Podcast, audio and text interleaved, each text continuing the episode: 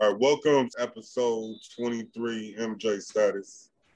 We got DJ Double OG, we got Dad, we got Are You Serious in the building. How you fellas doing today? I'm doing great. It's a good day today. It's a, it feel like a nice Tuesday. Uh, episode 22 was a really good episode, man. I enjoyed the love stories. I enjoyed everything about it. Make sure you uh, check us out online, Real FT Podcast, Real FT Podcast.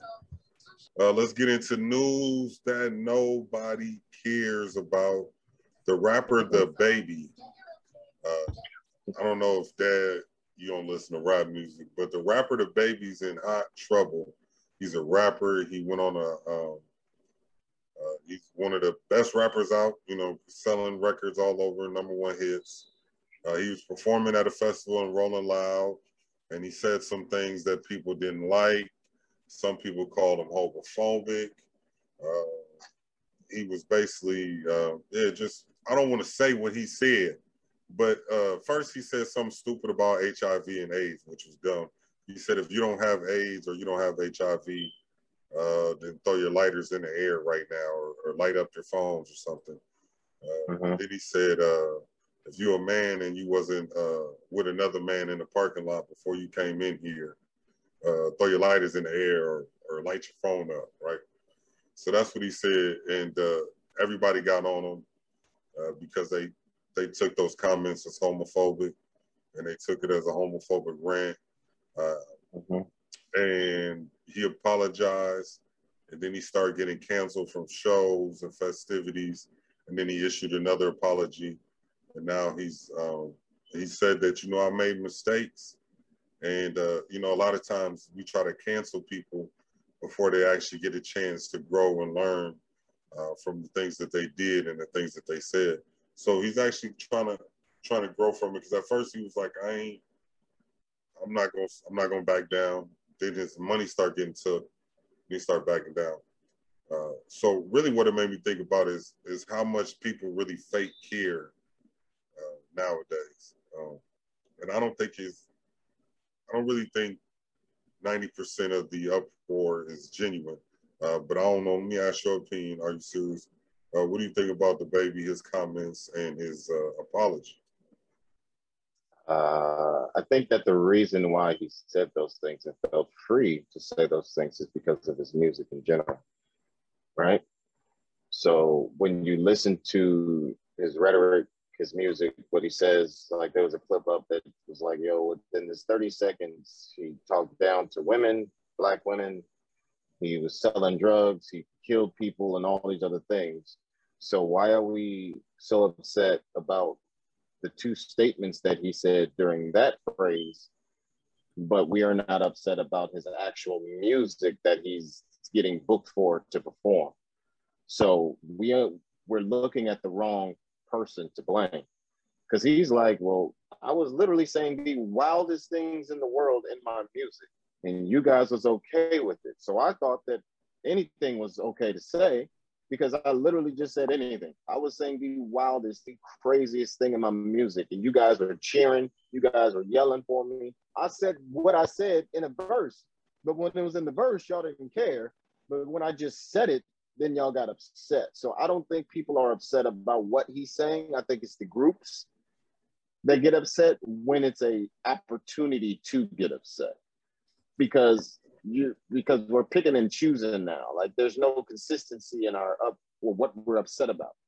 Like you're not upset about him saying he just killed 10 dudes in 10 days. You guys weren't upset when he literally killed somebody to defend himself. Like he literally killed people. And y'all was like, yeah, that's right. Like he literally is talking about selling drugs. Yeah, that's right. But he says those statements, and all of a sudden, whoa, whoa, whoa, whoa. So once again, I I don't even I don't listen to his music. I literally haven't downloaded anything. It's you know I'm an older dude. It's not my genre. It's not my stuff. I'm not saying that he doesn't have good music in there. I I just wouldn't know. But there are some things that are hypocritical to me, and I think that what are we actually upset about? And who's upset about what? Because you are the same person that was listening to that same misogynistic, big derogatory anti this. You were still the same person that was rocking to that music two seconds ago, and nothing has changed. Literally, nothing has changed. So, I think it's hypocritical, but that's just me. But I mean, once again, like another like uh, Chris Brown said, "Yo, man, all you got to do is perform your music, say thank you, and get off the stage. That's all you got to do." Because they really don't care about you they just want to be entertained. And once you cross that line, which they have written in the sand, that moves with the shoreline, so, it can go back and forth depending on who it is and when. It can move just like the shoreline. It, it doesn't make a difference to me. So I mean, I, I don't know. Oh, I, think I totally agree with you. Dad, uh, I don't know if you know the rappers, so you don't know, but uh, let me get your opinion on the situation. Yeah, I don't know any, I don't know the rappers, I don't listen to that, but I agree too. I'm like, why? So what this tells me is who's controlling what? What mm-hmm. groups, mm-hmm. like he said, what what group and genre is controlling? Because like you said, these rappers can talk about shooting and shooting each other and wetting each other's chests and women are no longer just ladies and women, but they're bees and taking them in, in the back room out to the truck and having sex and all that. That's fine. Nobody says nothing. Like, you know, and then all of a sudden he talks about men having sex in the parking lot and all of a sudden it's an issue. Now you now you now you're doing too far. you know, it's all right to talk about my mama. It's all right to talk about my kids, and it's all right to you know to give my kids drugs. It's all right to do all that. But don't start talking about nobody having sex, no men having sex. Now you done went too far, and it's time for you to go. So that tells yeah. me who's controlling what. Who's telling these people that they can't, you know, who to listen to, who not to listen to, what to listen to. So there's a controlling thing going on, and somebody is controlling it, and it's and I think that's giving you an idea of who's in control at this season. Seasons are changed. So, you know, it'll be other things in other seasons, but at this time in this season, uh, the LGBT is is uh, starting to make their moves and starting to trying to control what people say, do, and hear. And whether you like it or not, they are controlling the, the marketplace right now with uh, with those rants. It don't matter, you know, what these what what else they rap about. I mean, that's what you know. That's what I agree. I I, I agree totally. They can say anything they want. They've been been saying anything they want to say about shooting everybody, police too. And when they when they talked about killing police, you know, the police tried to get rid of it, but the people were saying, hey, you, you know, you can say what you want to say. It's freedom of speech. But mm-hmm. don't, but you saying something about homosexuals? Oh, wait, wait. Uh, you can't, you can't. That's a, that's a forbidden subject. Gotta so go. It's time to move around. It's just telling you who's in control and who, who you have to cow down to if you want to make it in that industry. Yeah, it's, it's not freedom of speech. I mean, it's freedom of speech, but not freedom of consequences based off of who's in power. And that's what people continue right. to forget. It's selective and it moves and it shifts as time goes. So Eddie Murphy's Delirious would have been banned. He'd be sending out 1,500 apology letters right now. He had to apologize yeah. for it recently. So they'll come back and be like, hey, it was okay then. But now, yeah. come back. That's uh that's crazy how that's what I was thinking too, right? So it's okay for the baby to be DaBaby, but you can't say nothing uh, about homosexual men. And then the way that the media spun it was what I noticed immediately uh, is that they said the first thing that every headline said was DaBaby goes on homophobic rant. When in actuality, uh-huh. he said one sentence referring to anything homophobic. Uh, and then he kept it pushing, right? So it was never a rant. You know what I'm saying? It was spun as a rant, but it was just one thing mm-hmm. that he mm-hmm. said. It was never a rant. So when I seen that it was a rant, and then I actually watched the video, and then of course you have uh, you know Elton John coming out, uh, he did a song with somebody named Dua Lipa, and Dua Lipa said, "I don't know that the baby. That's not the same baby I recorded music with." So now uh, he had a lot of other artists just shaming him, and uh, he came out and apologized twice. I just don't like the fact that uh, it's freedom of speech, like you said, but not freedom of consequences, depending on who's in charge. I think that's the best way that you can put that entire situation. But uh, on a side note, he got a lot of good music though. Like when I DJ, I put a lot of his songs on. He's banging. So if you ever get a chance to listen to his new album, Reggie. All right, in other news that uh nobody cares about, uh, but this is actually something big. Uh, is that in Utah, Salt Lake City, Utah, the 19-year-old woman? I'm gonna just read this uh, article. This is from the Salt Lake Tribune in Salt Lake City, Utah. This happened around July 9th at the beginning of last month. A 19 year old woman was charged with a hate crime after allegedly stomping on a black the back the blue sign at a gas station in Panguitch, so, in Panguitch, Utah. So, according to the affidavit of probable cause, a Garfield County police officer was conducting a traffic stop for speeding at a gas station when the officer saw a woman stomping on a back the blue sign next to where the mm-hmm. traffic stop was conducted. She crumbled it up in a destructive manner and threw it in a trash can, all while smirking in an intimidating manner towards me, is what the police officer said. Uh, and those are his direct words. So the officer writes that they asked the woman where she had gotten the sign, and she stated it was her mother's sign. And according to the affidavit, the officer told the woman that the local sheriff's office produced those specific signs and that they believe she had acquired it in our community. After reading the woman her Miranda rights, the officer stated she gave inconsistent stories about where she found the sign, eventually stating she found it on the ground. And due to the destroying the woman destroying the property that did not belong to her in a manner to attempt to intimidate law enforcement, I placed her under arrest. So that was the affidavit from the police officer in Utah uh, who charged this woman with a hate crime uh, for stomping on a fine. She faces a year in prison and a $2,500 fine.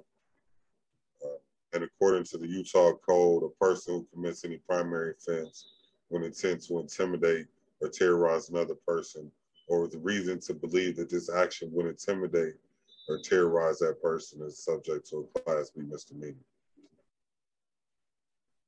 So my thing is, mm-hmm. this officer took the time to stop the traffic stop in order to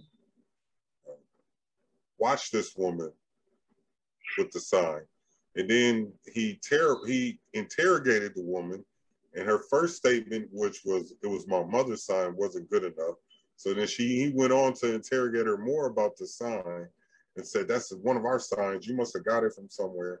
And because she said she found it on the ground, that was probable cause for him to arrest her for destroying someone else's property. And because she was staring at the police officer, this 19 year old girl at a gas station is facing a year in jail and a $2,500 fine for intimidating police and hate crime on the police department. So let me give your opinion on this story, Dad. Uh, start with you. Uh, you can't do that. Is she black? Uh, she's definitely black. You can't do that. The Constitution, like I said last week, the Constitution wasn't written for us. That stuff don't apply to us. We have we have different rules and regulations that we have to survive by. You know, not live by. But if you want to survive, you you can't. Now, obviously, he she got her his attention because she he looked over at her. So she knew what she was doing. So she obviously got his attention and just, you know, did it to did it like that. Well, you can't do that. That's all I you can't do that. Not in this America. A black person, uh, the police, no. If this was, well, we're not gonna go too far back, but you know, she would have been lynched if you intimidate a Ku Klux Klanman, by saying taking going up to a Ku Klux Klanman and tearing up a robe or something and stomping on it and throwing it in the trash. They'd have lynched her.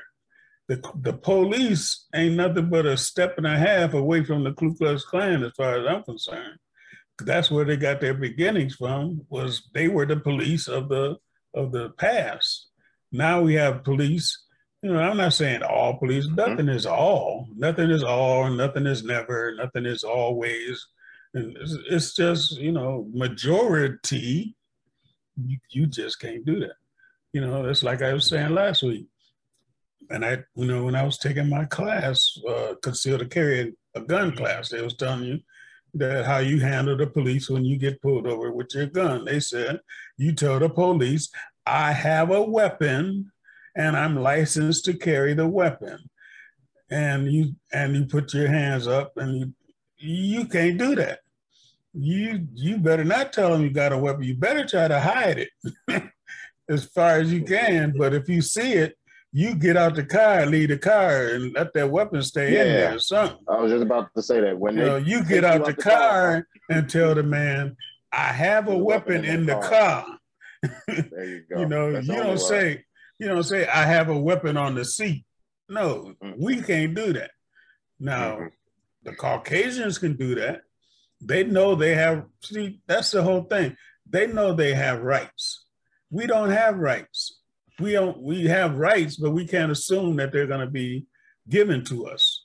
We have to fight for all of our rights. We have to, uh, you know, picket and, and march and do all this for our given rights, just like being a Christian. Mm-hmm. You have to fight for what's already been given to you. It's called faith. You know, so no, she can't do that. That's all there is to it. She can't do that. But like I said before, also, it's up to the prosecution whether she gets prosecuted. So it goes deeper than just that police officer. Police just writes up a tick, writes up a, a charge, and puts her in jail. This is a charge what I'm charging her with. Now the, the district attorney has to to say whether or not they're going to prosecute or whether they're going to actually charge her with that offense. So it goes deeper than just the police. So that shows yeah. you in that town how deep it goes. Because yeah, other places, it's the hate crime charge that was that she got is the biggest my issue, right? He charged her with a hate crime, which is a federal crime. You know what yeah. I'm saying? But well, she probably hates the police. Is she hate? Right? Is she hating the police? Is that yeah. the hate? Is that the group that she hates? The police? Yeah, she knows she she knew what sign she was tearing up. That was about the police. Right. She knew what she was doing, so you just can't do that. Mm-hmm. Not as a black person, a white person can do that and get away with it. White people get away with a lot of stuff. We can't get away with. You can't do that. That's why we have the talks. you, you know, these kids don't think they have to listen to them talks. You have to listen to that. You can't do that as a black person in America today. They can do it. You know, they're like, well, so and so did it, so and so did this. Yeah, that has nothing to do with you. You can't do that. She can't do that. And now she's gonna have to suffer. I, I doubt if they'll give her any. I mean, if they give her some time, that tells you about the whole system in Utah, which is already, yeah. you know, but he mentioned the state of Utah is, and it might just be how the police, or how that how that state works. Um, and just last month, a lady named Donna Miller sued Murray City, Utah, and got a $152,000 settlement because she alleged she was pulled over because of the color of her skin. So there was an officer, Jerome Molman Ulrich. He stopped her because he said she didn't have valid insurance. So I don't know how it works in Utah. Maybe they can get your license plate and then have your insurance pop up with your license window. Plate. Yeah, I don't like know. There's a sticker because you know some people have different window stickers. That's what once again it's weird for each state is different. Yeah. But yeah, because in Wisconsin you don't have to have car insurance. You ain't got to have insurance at all. Yeah. Yeah. So in Utah, so the lady, so the lady got pulled over. The police officer said she didn't have valid insurance. So she showed the officer proof that she had insurance. And then he said, Well, you got insurance, but you might be drunk. Let me let me test you. So she said, I don't drink alcohol at all. I don't use drugs. I don't drink alcohol. but she made him do sobriety. She made he made the officer made the lady do sobriety test on her. So she passed all the sobriety tests. He searched her car, didn't find anything in her car, yet he still arrested her uh, for suspicion of driving under the influence. So she was detained for three hours uh, while they filed the charges. They did charge her, uh, but she passed all the sobriety tests. The blood test came back with no trace of alcohol or charges or, or drugs in her system. Uh, so she spent three hours in there. They let her go. They charged her. Uh, then eventually they dropped the charges uh, because she didn't have any alcohol or drugs in her system. But she sued the police officers because they pulled over just because she was black. Everything that he said didn't come true. He still arrested her even after after everything he said didn't come true. And uh, she won in court $152,000. So my thing is Utah is a messed up state, it seems like. I don't know no black people that live there. Every time I hear about Utah, I hear don't live there if you're black. and now we just keep reading stories about not not not living in Utah. Uh, but I just wish everybody could do what she did. Because we've all been in that situation. We've been, I've been in that situation. I don't know about y'all. But a lot of black men have been in a situation where we have been right. Nothing, we, we haven't been wrong. We've been pulled over for no reason, been arrested, taken to jail, and made sit in jail for no reason. No charges was brought and let go. Oh. And uh, you said what? I said nope, no charges, no nothing. They don't yeah, have no criminal like record. But a lot of black men have, have been in that situation. A lot of black women, black people, period. So for Donna Miller to get her 156,000, I, I salute her. And I just wish we can all find a way to sue every time we get pulled over for no reason. I wish I'd have knew back then that I could sue. I don't even think that I don't think that's ever came in my mind when I was coming up as a youngin, uh, dealing with the police all the time, that I could actually sue them because yeah, well, they're harassing me. It's hard to prove you was even there because there's no record of you even being there half the time. Like, so that was an issue for me. So even when I tried to file a complaint, they were like, what complaint are you talking about? We don't have any record of anything happening. So what are you talking about? And then I would have to literally prove with some type of surveillance camera system or something. You know, we didn't have the cell phones like we do now. So I didn't, there was no way to prove what happened happened. So that was the issue that I incurred a couple of times when I had uh, uh, on my encounters with the police. I didn't have anything to prove that they messed with me. It was their word against mine, and obviously they're going to be like, I don't know what you're talking about. And then you just keep it moving.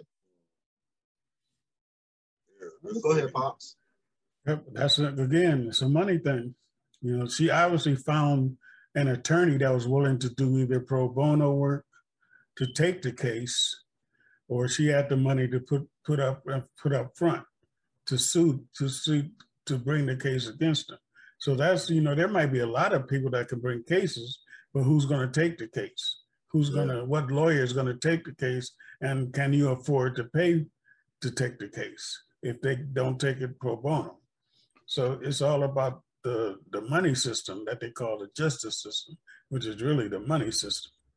Those that have, have justice. Those that don't have it, is just us. So it's, it's about the money case, you know, and they make these laws, you know, they make these laws specifically with that, uh, with words in it that make it uh, go either kind of way. Like yeah. hate crime. Hate crime is based on motivation. How do you prove motivation? You know, so it's always based on who's bringing the charge. So they believe so then the system will believe the person who's bringing the charge. Police bringing the charge, oh, they were motivated. Somebody else bringing the charge, how, well, can you prove that was their motivation? How do you prove motivation? Same way with the police. Well, I shot him because I felt like he was a threat to me. How do you prove somebody a, feels that they're under a threat? How do you prove that? How do you disprove that? You know, so it's those words that they put in there that make it ambiguous so that uh, each state can take it and do whatever want they, whatever they want with it. You know, so you know it, it's it's based on all of that, and then in order and then for the lawyers, the lawyers can take that same word and either use it against you or use it for you. Depends on who's paying on the most money, which is mm-hmm. what we go back again to the money system. The money. So it's, it's you know. It's it's a it's a sad situation. You know, everything in this country is about money. is is based on money, politics. You know, capitalism, jobs. It, they're all based on on on the money system. You know, uh, illegal aliens are only illegal aliens if they ain't making no money for you. You know, most of these corporations are shipping illegal aliens into this country by the truckloads, but they don't show that on the in the on the Fox News report. You know, they just show the people standing in line at the border, but they don't show the ones that they've been shipping in you know, how do you think these people at the border are motivated to try to come here? Because they know that they got relatives already here making money, you know, yeah. that was brought here, that that got in here, you know. That how do you get from the border at Mexico to Minnesota? How do you do that? Hmm. They walk? I don't think they walk because they walk to the border, but how they get to Minnesota to work? You know, somebody's giving these people rides. you know, so it's mm-hmm. all about it's all about the system is is it's all about money, man. This is it's a money made, money motivated, and uh, money tolerated system. But yeah, uh, she can't do that. So what's your opinion, So this is actually very interesting, and I don't I want to stay on subject and twist it a little bit because it aligns with what we're talking about. And it's very funny that we're talking about it because I just remembered it as dad was explaining that we don't have the same rights and things like that. There was this um, open forum at work where you've got where like it's literally like a internal Facebook type of thing, right? Where people just post things and they talk about things or whatever the case may be. And there was this one individual guy, and he posted uh, two videos um, of a black father in a white community town hall, and he was talking about CRT, which is the critical race theory, right? And he, in the video, so in the video, he touched on saying when he was interviewed later by Fox News, obviously, because that's the type of people that Fox News wants. He was his whole statement was basically like critical race theory is bad. It's terrible.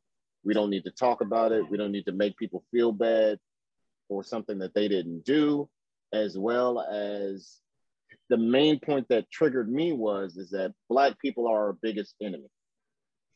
And it it the only reason why I say that goes into what Pops is saying is because it takes away the historical facts that led us to 2021, right? So we ignore a lot of the information. And the only reason why I say that is because I, I want to read it to you guys, if that's all right. My response, yeah. because I felt like it's something that people need to hear. So it's like, so it's just based off of the, I will just read the entire response, right? So it says, I'm not sure how this father's rhetoric helps our community.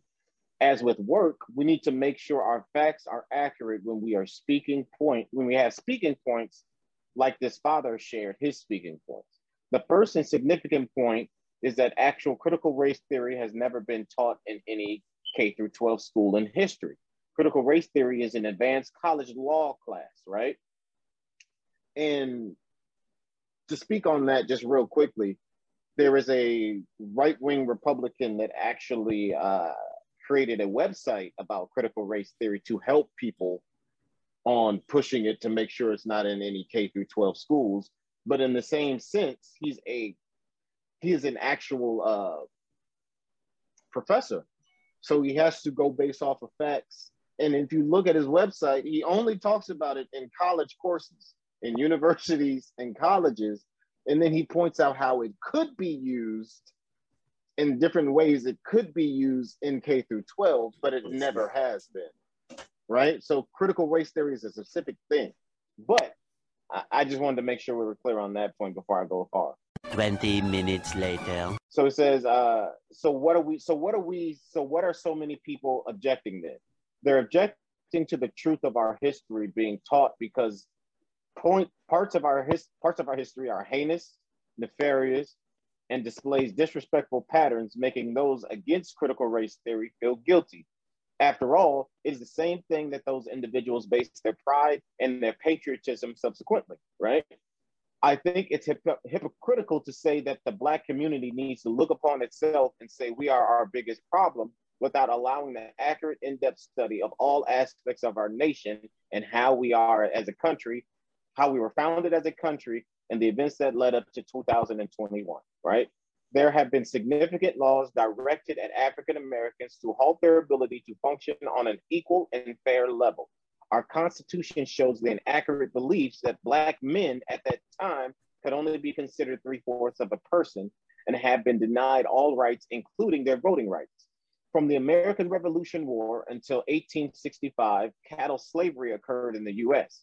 African Americans were enslaved on a small farms, large plantations, cities, towns, in homes, out in the fields, and for production industry and the transportation industry. So a lot of people think that slavery was just in plantations, but we miss the part that people had individual slaves in their homes, in their backyards. Like slavery wasn't just a large plantation and that was the only form of slavery, right? So I wanted to make sure that they were stripped from their homes in Africa and their homes here, because let's not forget there were African American, there were Africans here because we traveled the Atlantic uh, current long before slavery. So just to be clear on that as well, there's a direct line from Africa to Central America that you can literally just ride a current and you don't have to stroke one paddle and it'll take you to Central America from Africa. But that's a whole nother conversation, right?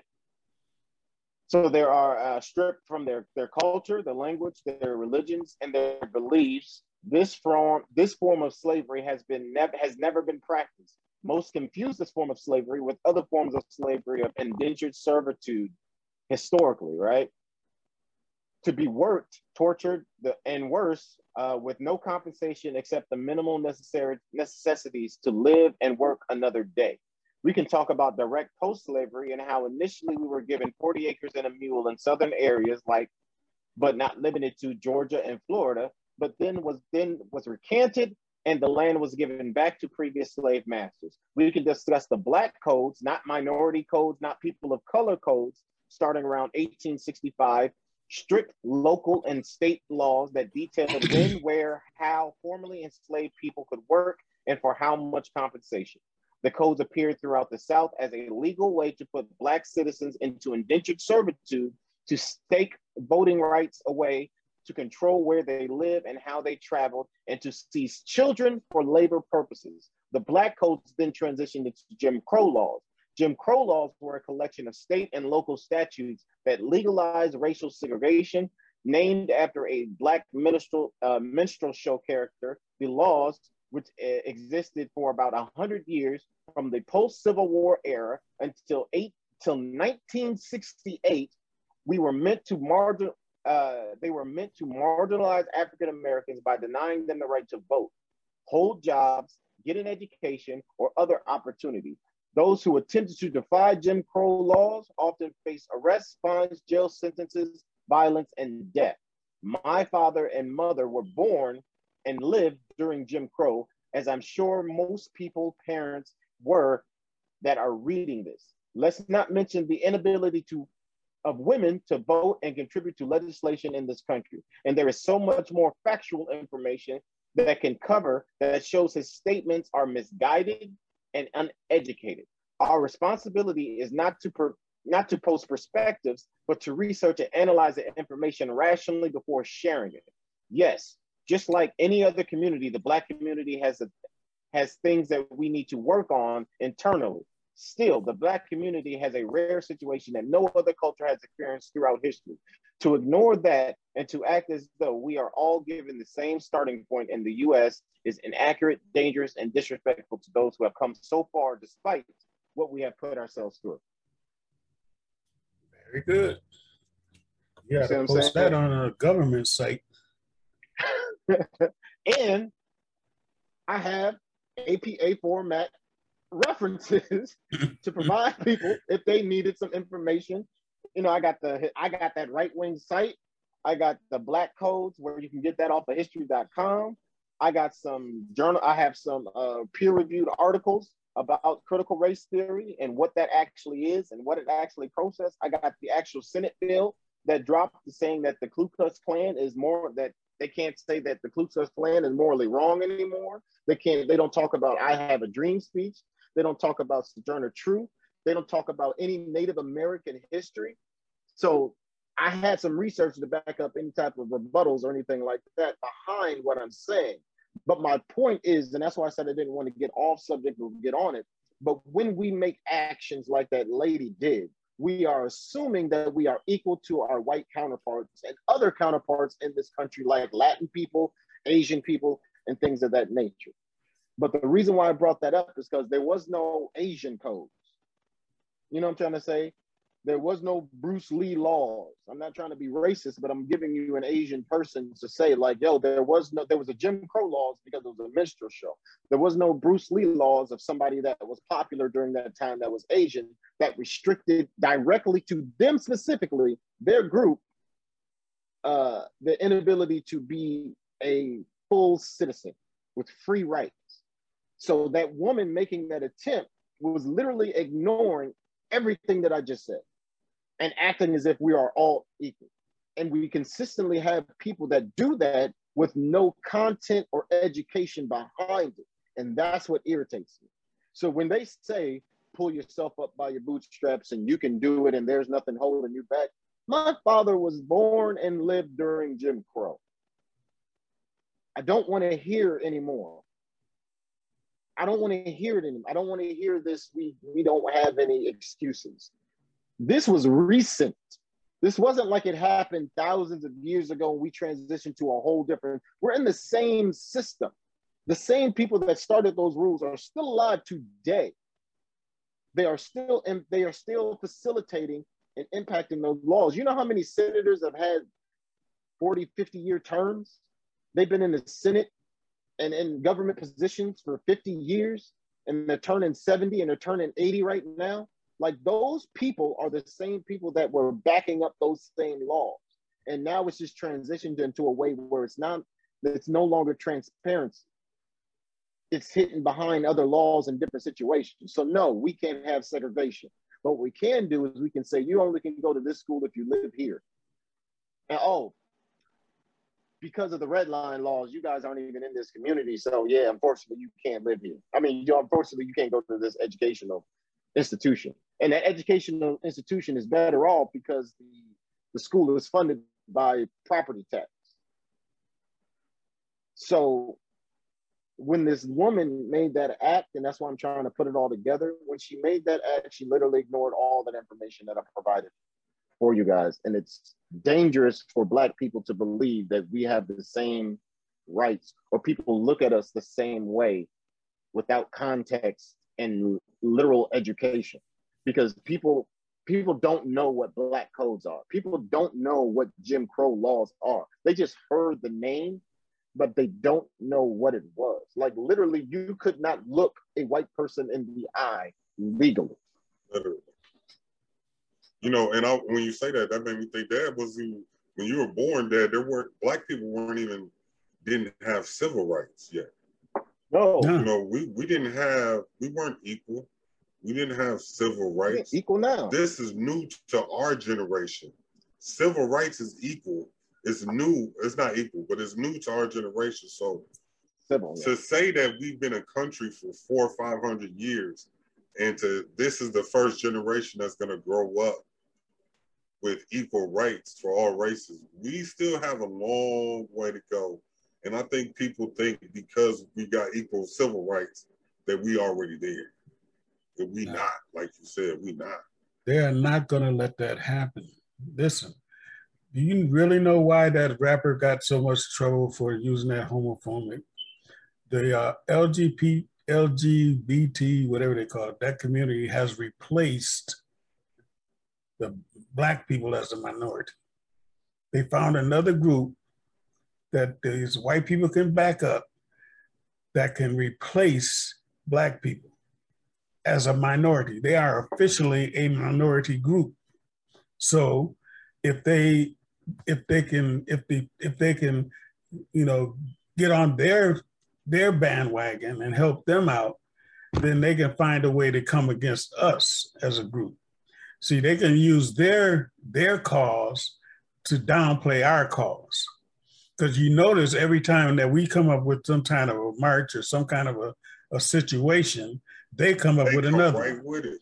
And they're you know right there beside crazy? us I, I noticed it on Netflix when Netflix had Black Appreciation. You know when they started that Black Appreciation stuff.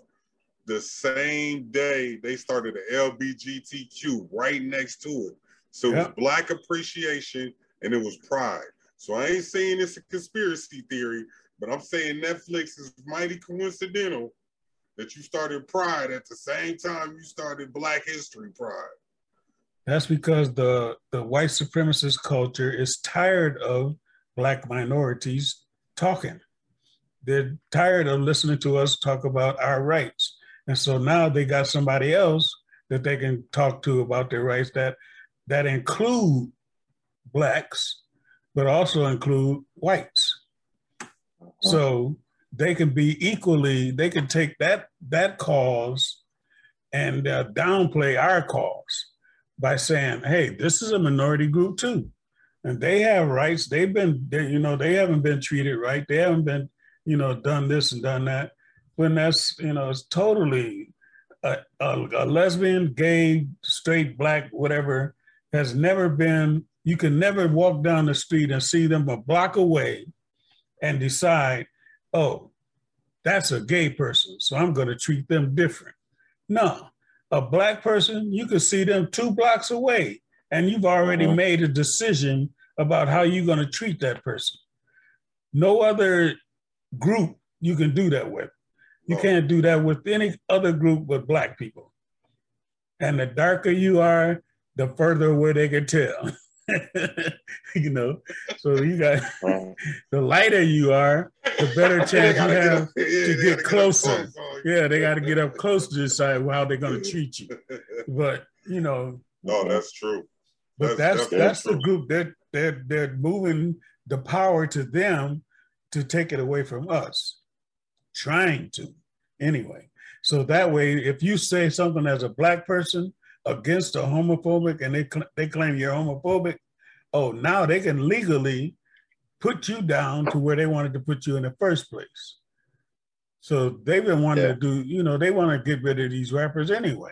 So let them and the black comedians, the black rappers, and the, you know, you can't even tell a joke about homophobes without them saying, "Hey, oh, oh, oh," you know, and they'll start putting you uh-huh. down because they're they found a group that they can back, and uh, that'll replace our causes. They got other causes. They're a minority now. They are a minority group. what we're talking about, um, which all makes sense, is we're talking about um, hate crime, right? So I just want to bring that back, um, and the fact that it's not fair, and what you guys are saying, it plays right into right into the next story. So we just read, and I just talked about the 19-year-old woman that stomped on a back to blue sign and got charged with a hate crime.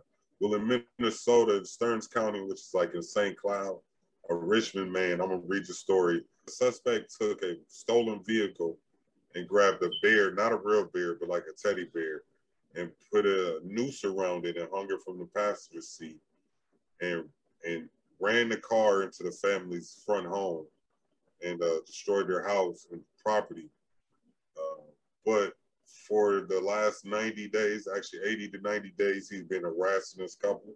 Uh, it's a black man and a white woman. They're interracial marriage family. He's been saying racially charged things to them. He's been harassing them. Uh, they've got multiple restraining orders against this man. He's violated the restraining order and been arrested multiple times. And he finally took it to the point where he took the vehicle and rammed it into their house. Now, the police have only charged him with destroying property and uh, vehicle theft, and they're trying to get them to charge him with assault. Uh, but the family would like him to be charged with a hate crime. so my question, and when I read these two stories where it was so easy for the 19 year old girl in Utah to be charged with a hate crime for simply destroying a piece of paper that said back the blue on it.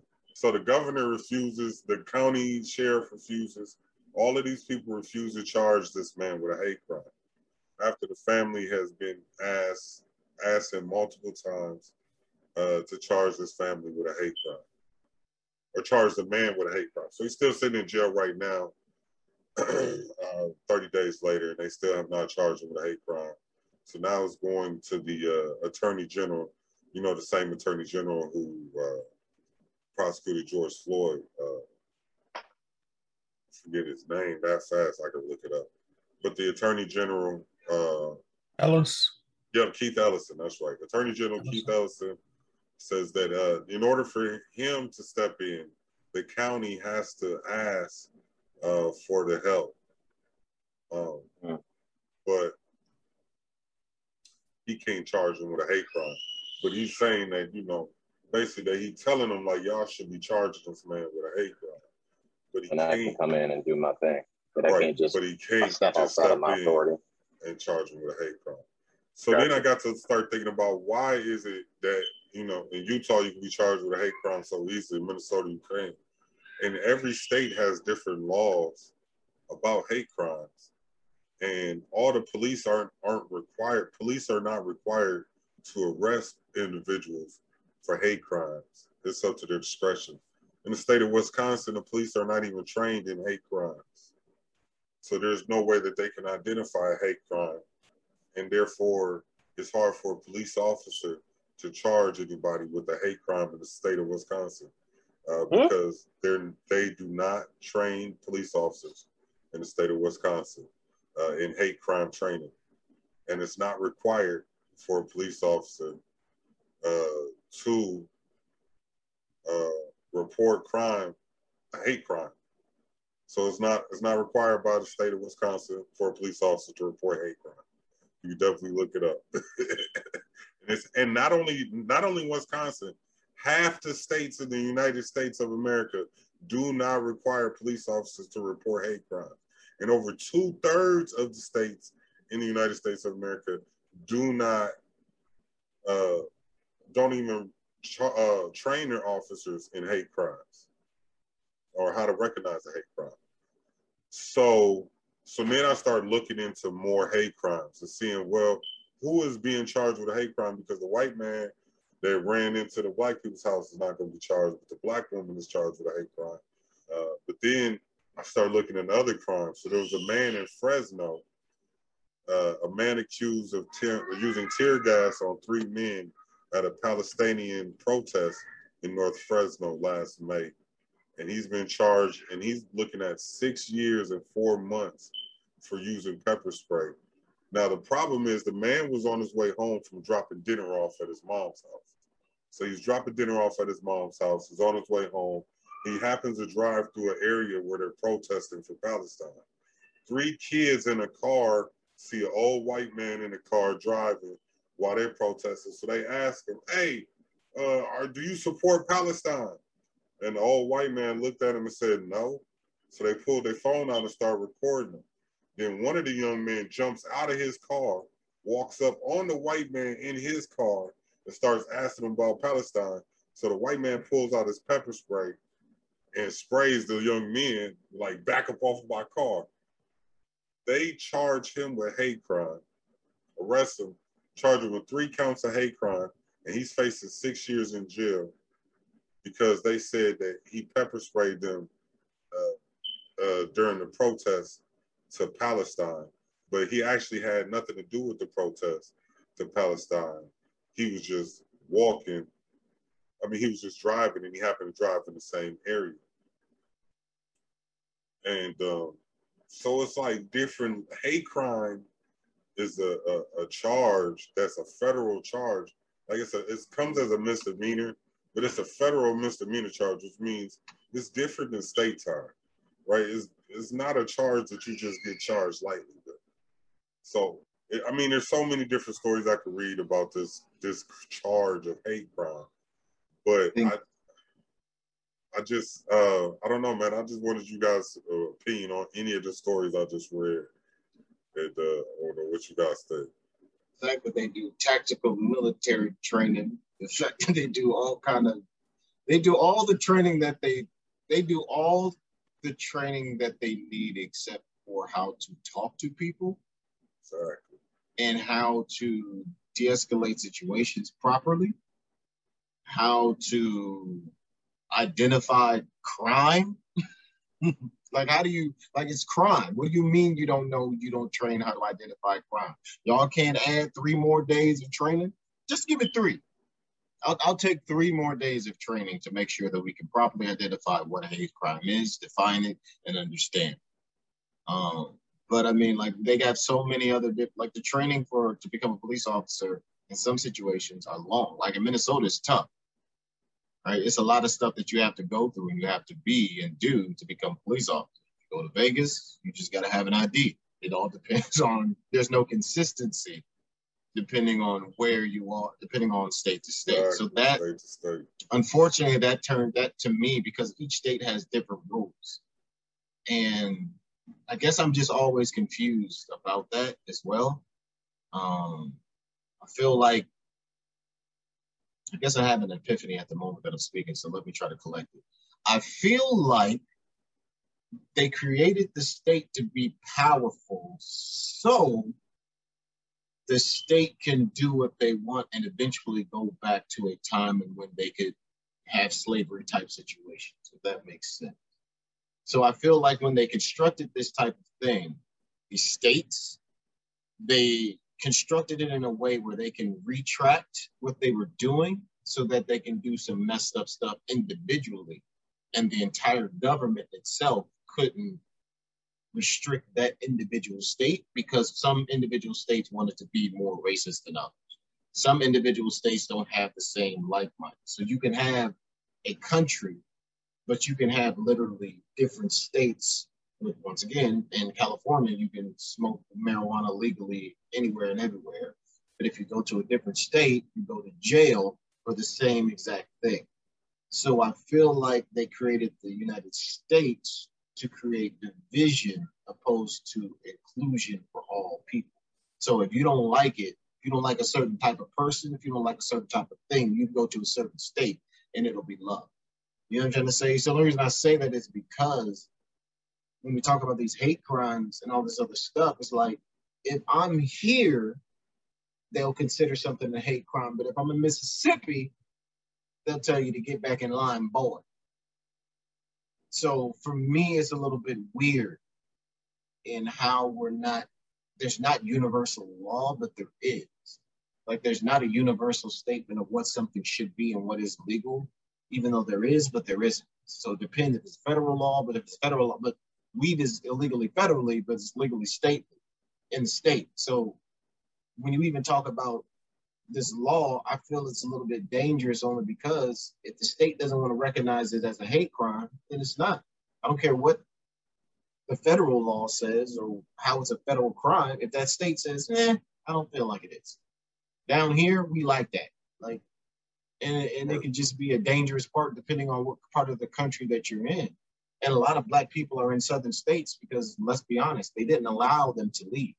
You do know that as well. Mm. So all them black people in them southern states tried to get out, but they literally were blocking roads, blocking your ability to actually leave those states as a black person because they realized their labor is leaving. They realized that their income is leaving. So hate crimes in the South aren't the same as hate crimes in the North. And that's the only reason why I bring up all these different things because it all goes together. I was gonna say, let's get into our topic of the day. Uh, Our topic of the day is what do you believe? Part two. A couple episodes, uh, a couple episodes ago, me, Reggie, and Nita, we had a good uh, episode where we were talking about our belief system, how you have something, and then uh, what you believe determines your result or determines your actions uh, for right. whatever it is. So whatever you focus on, whatever it is, your whatever it is that is in front of you, whether it's an opportunity, a person, whatever it is, what you believe determines uh, how you respond uh, to whatever that is. and we wanted to get deeper into our beliefs because a lot of times what we think is is that the situations determine our response or that the circumstances determine our response. Uh, but what I what I've learned is that a lot of times it's our belief system that determines the response more than our circumstances. So uh, a main motivator for our belief is our faith, and we touched on it a little bit in episode 21 or 20 or 21. Uh, but I wanted to get deeper into it, and I want to talk to you about our faith there and what we believe and how how it uh, helps you to respond to certain situations. So, um, what I really want to ask you is, have you or have you ever recognized that your belief system, or do you think that, or you know, what I'm saying, have you recognized that your belief system determines your response, or is it more circumstance determine uh, your response to situations? Well, naturally, you know, your circumstances are going to determine your response. Your belief system is how you is what you want to work on so that your circumstances don't determine it. That your belief system will determine your actions. But your actions will show you what you believe. You know, your actions will show you your belief system. You might think you believe one way, but your actions are going to show you what you really believe. You know, there was an old joke in the in the church where they said, know, a man came into church and he was, you know, dying of thirst. He was going. The doctor said he's going to die in the next hour or two. And so they said, "Do you believe that if you drink this glass of water, you will live?" And the man said, "Yeah, I believe." And so he just stood he wouldn't drink the water. They said, Well, do you believe if you drink this water, you're going to live? He said, Yes, I believe if I drink this water, I will live. And he fooled around and sat there and died of thirst. So did he believe he was going that if he drank that water, he would live? No, he didn't believe it because he didn't take any action towards it. So it's what your actions will determine what you believe. You could have a lot of lip service about what you believe, but you know, faced with the circumstance, faced with the situation, that'll that'll tell you what you really believe. You know, because you could say, "Well, I believe God will take care of all my needs. I believe that I I'll mm-hmm. never have to suffer. I'll never have to do this and do that." And then you get a letter in the mail that says, "You know, you need to have one hundred and fifty thousand dollars by tomorrow morning, or we're going to take your house." Now, you believe God's going to save your house, but your actions is I got to get one hundred fifty thousand dollars. you know, so you know how you can get this money because like your past history. So what you gonna do? You gonna go by your belief, or you gonna go by your act, by your circumstance? So really, I think it's the opposite. I think the circumstance will determine what you believe more than what you believe will determine how you react to your circumstance. Your belief system is a training session. You know, you have to practice and train on what you believe so that you can believe the right thing. You might be believing the right thing, but you have to practice it, put it in action to to show what you believe. Faith is an action verb. It's an action. You know, you have to put it into action. You can't just talk about it. You can't just recite it. You can't just memorize it. You know, but you have to have action that goes with it. You know, faith without corresponding action is dead without works. So you have to you have to put action to it. So a belief system is a good thing. Belief system is a must. You must have a good belief system, but you also must have a good action system. You must practice what you believe. You know, you, you always tell people practice what you preach. You know, you have to practice it in order to show what you really believe. Once you practice it enough, then you know what you believe. Then it's not a then it's not an issue anymore. You don't have to keep believing it anymore. You just do it. It just automatically comes to you. You know, so your belief system, you have to find a belief system that you can believe in. That's good. But you also have to practice putting it into action based on your circumstances. When the circumstances come, what are you going to do? That's how you know what you believe. And the problem is you know, people say a lot of stuff about what they believe, and they might have a good belief system that they believe, but you know, God already knew you weren't going to do it. Otherwise, Jesus wouldn't have had to come. He wouldn't have to save us from our sin. He wouldn't have to, you know, why would he have to save you from your sins before you was even born? If he didn't know that you was going to sin. he knew that's it's already a, a, part of the whole we were born into iniquity. You know that's why i said i was saying somebody the other day uh, that you don't have to teach a child how to be how to lie. You don't have to teach a child how to be maneuvering and and selfish and how to mm-hmm. how to do it all to be selfish and how to try to manipulate one parent against the other. You don't have to teach them none of that stuff. But you do have to teach them right from wrong that has to be taught. You know, that has to be taught to be good. It has to be taught to be to live right. You know, but a child is born knowing how to do all the all the evil stuff. They that's born in them. They, they'll they'll lie to you before they even know how to talk. you know, that's why I was I always believe that if you you whoop a child when they before they're two years old, you want to whoop them no more, because that's the training. That's the training ground one or two years old, two, but if you don't do nothing with them those two, three years, oh, you done lost them already. they, they're, they're about to do whatever they want to do anyway. But you guys, I never had to beat y'all when y'all was teenagers and older kids every once in a while, maybe. But I believe, hey, get them while they're young. Younger you you start them on the right track, the better you're off you'll be, because they're born into iniquity. They're born with a system that says, I could lie. Did you do that? No. Who taught you to say that? nobody. Didn't nobody teach them how to say that? You know, that's why the first words the child learns is no. Stop. No. Don't. Get off of there. Stop doing that. Don't do that. Stop. No. Why? Because they're born. They're, that's that's ingrained in their in them from birth. Yo, there's a um a lot of parents aren't using the word no anymore because they they're they're trying to separate the significance of how serious no should be opposed to how they use it. So they don't do that.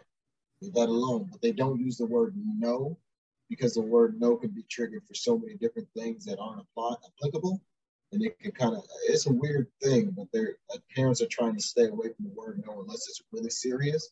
And then that's when the kid is like okay they said no that means i really need to you know what i'm saying? No don't do that. Yeah. and then they be like yeah whatever. And then they keep playing around. Yeah. I'm gonna tell you like, like this. it don't matter saying, nothing, it don't matter what you say like dad said tap that butt and, and they'll get straight in line. No matter what you say to the babies they don't care and AJ right now, one and a half, almost two. And everything Dad's saying is for real. Cause he don't, he don't, nobody taught him to beat his brothers up, his sisters up. But he just know if you got something and I want it, I'm gonna take it. If you sitting in a chair and I want to sit there, you gotta go. I'm gonna push you, I'm gonna cry, I'm gonna do whatever I gotta do. You gotta go. They they born thinking about only themselves, right? That's it's just natural. Yeah. So so what kind of belief system are they born with? You know, so you have to you have to be taught a belief system. You have to be trained on a belief system because if you're not, the devil already has a system for you. You know, that's why it's so important the environment that you're raised in is is important what your parents taught you. It's important what the you know what you learned growing up because you're going to try to experience it on your own anyway. You know, so your experience is going to really teach you the best way. But it's important, you know, that that belief system is in there.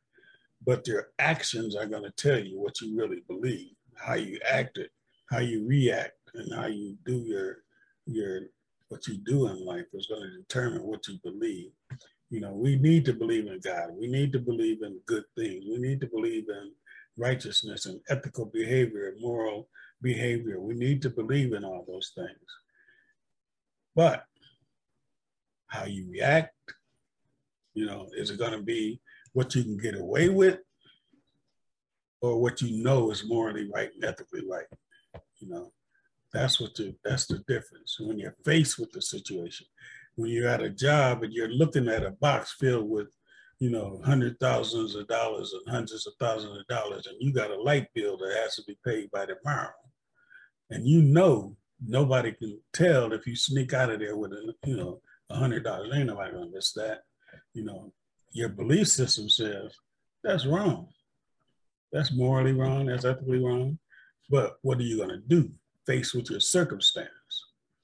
See, that's that's what the that's where the devil lies. He lies in the circumstance. He knows if he keeps putting the circumstance ahead of you enough, you know, eventually you're gonna fold, you're gonna crack you know, if you don't strengthen that belief system. That's why, you know, in, in the Bible it says you have to renew your mind, renew your mind to the word of God. You know, that's something that every Christian has to do. It's not an option because if you don't, you're still in the same system that you were born in. You know, you still have your mind is still going to work the way it's always worked, based on how you were raised and based on how you were born and based on your own personal circumstances. So, you know, belief systems are, are necessary, but your actions are even more necessary. Your practice, you have to practice what you believe. If you don't practice it, it's not going to work. You know, that's like, you know, I've asked, I've learned Spanish. I've had, you know, three, four years worth of Spanish, but because I don't practice it, I still don't know as much as I did when I had the first class, you know, because if you don't practice it, it's to go away. You know, that's why they teach immersion. That's the only way to really learn a language. The best way is in immersion. Sit you in a Spanish place where everybody's speaking that language. And you ain't have no choice but to learn it. You know, that's the best way to learn it. But, you know, your circumstances will teach you the best. Belief systems are good you know, what you believe is is what determines how you're going to act when a circumstance comes.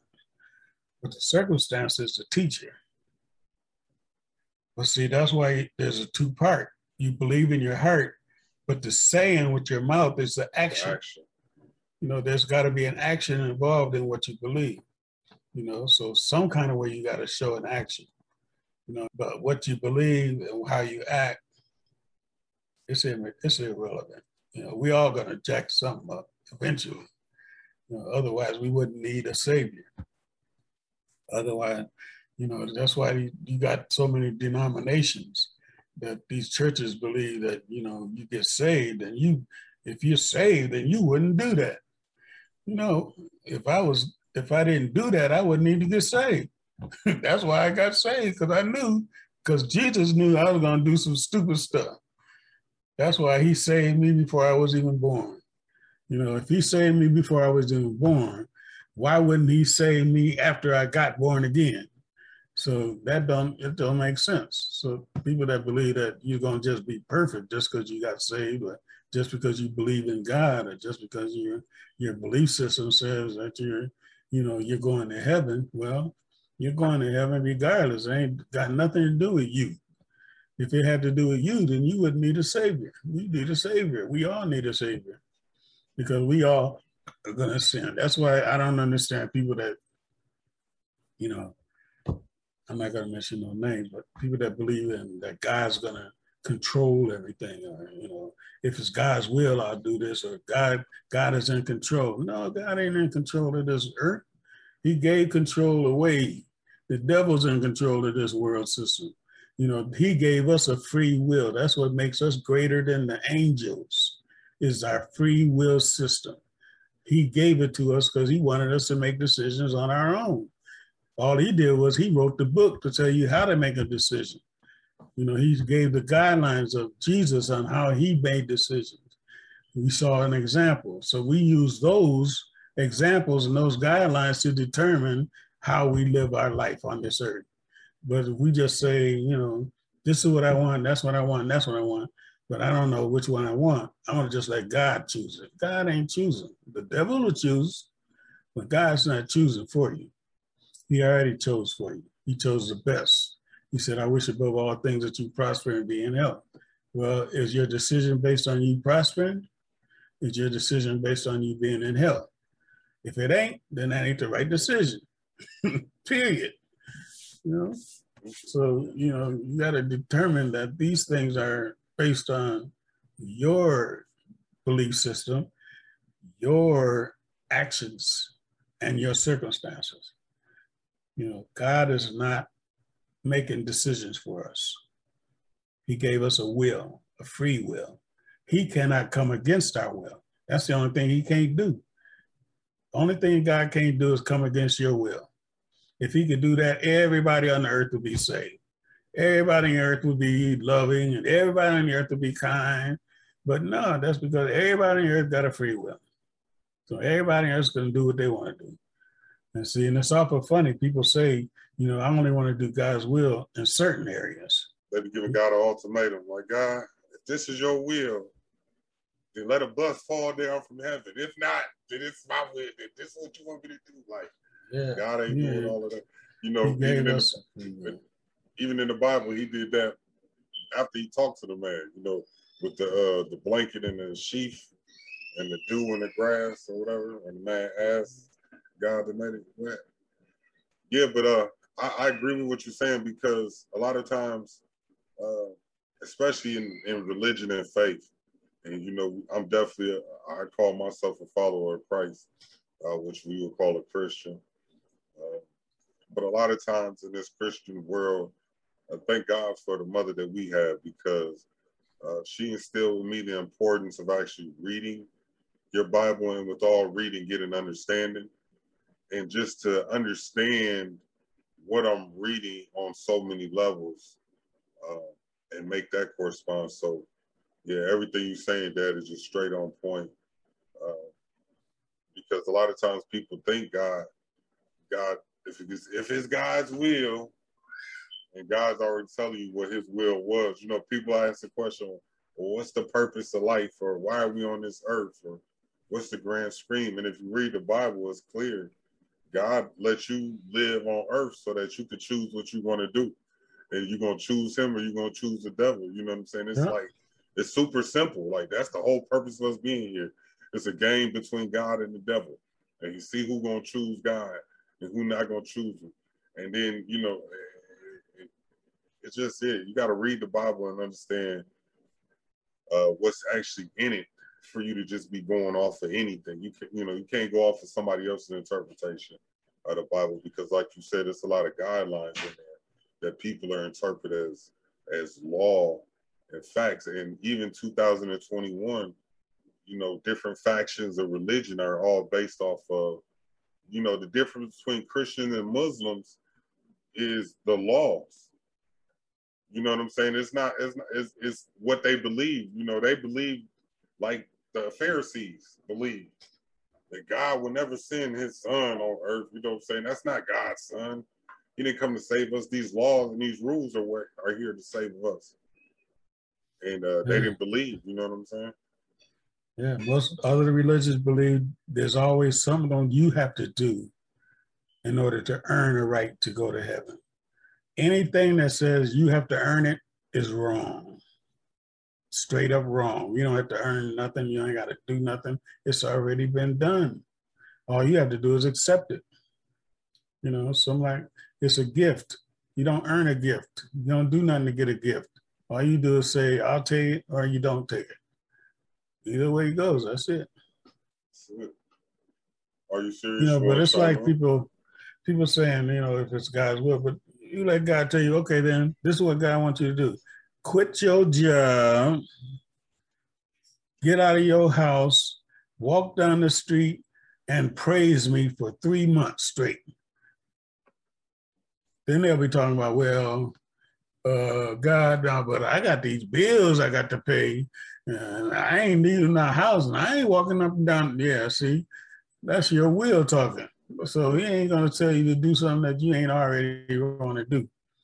First of all he'll put it in your heart. That's why the Bible says he'll give you the desires of your heart if you acknowledge him, if you seek him, if you, you know, stick in his word, stick to his word and read his Bible and get his teachings. He'll tell you what to desire. That's how you know you're to get it because it's his desire. not your desire. But you know, that's that's part of the belief system, people's belief system. People have all kind of distorted belief systems that are good people. That doesn't mean there's something wrong. There's something wrong with them. It just means that their belief system is not in line with the Word of God. Your belief system has to be in line with the Word of God and knowledge and truth. And see, and even God said in the Bible, He said, you need two or three witnesses. Don't just take one scripture out of the Bible and say that's God's will. You need to find two or three other scriptures that's in line with that scripture. You know, even God put that in in His own book. That you know, you need two or three witnesses in my scripture that tells you you can have that, or you can do that, or you can't do this, or you can't do that. If it's not, then that ain't even his will, even though it's in the Bible. So it's not everything that's in the Bible is of God.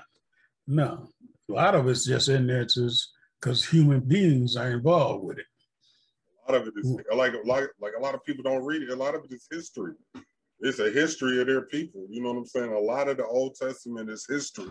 Like you read Numbers, you can't even read the first five chapters of Numbers because all it's doing is telling you about people that ain't even here no more.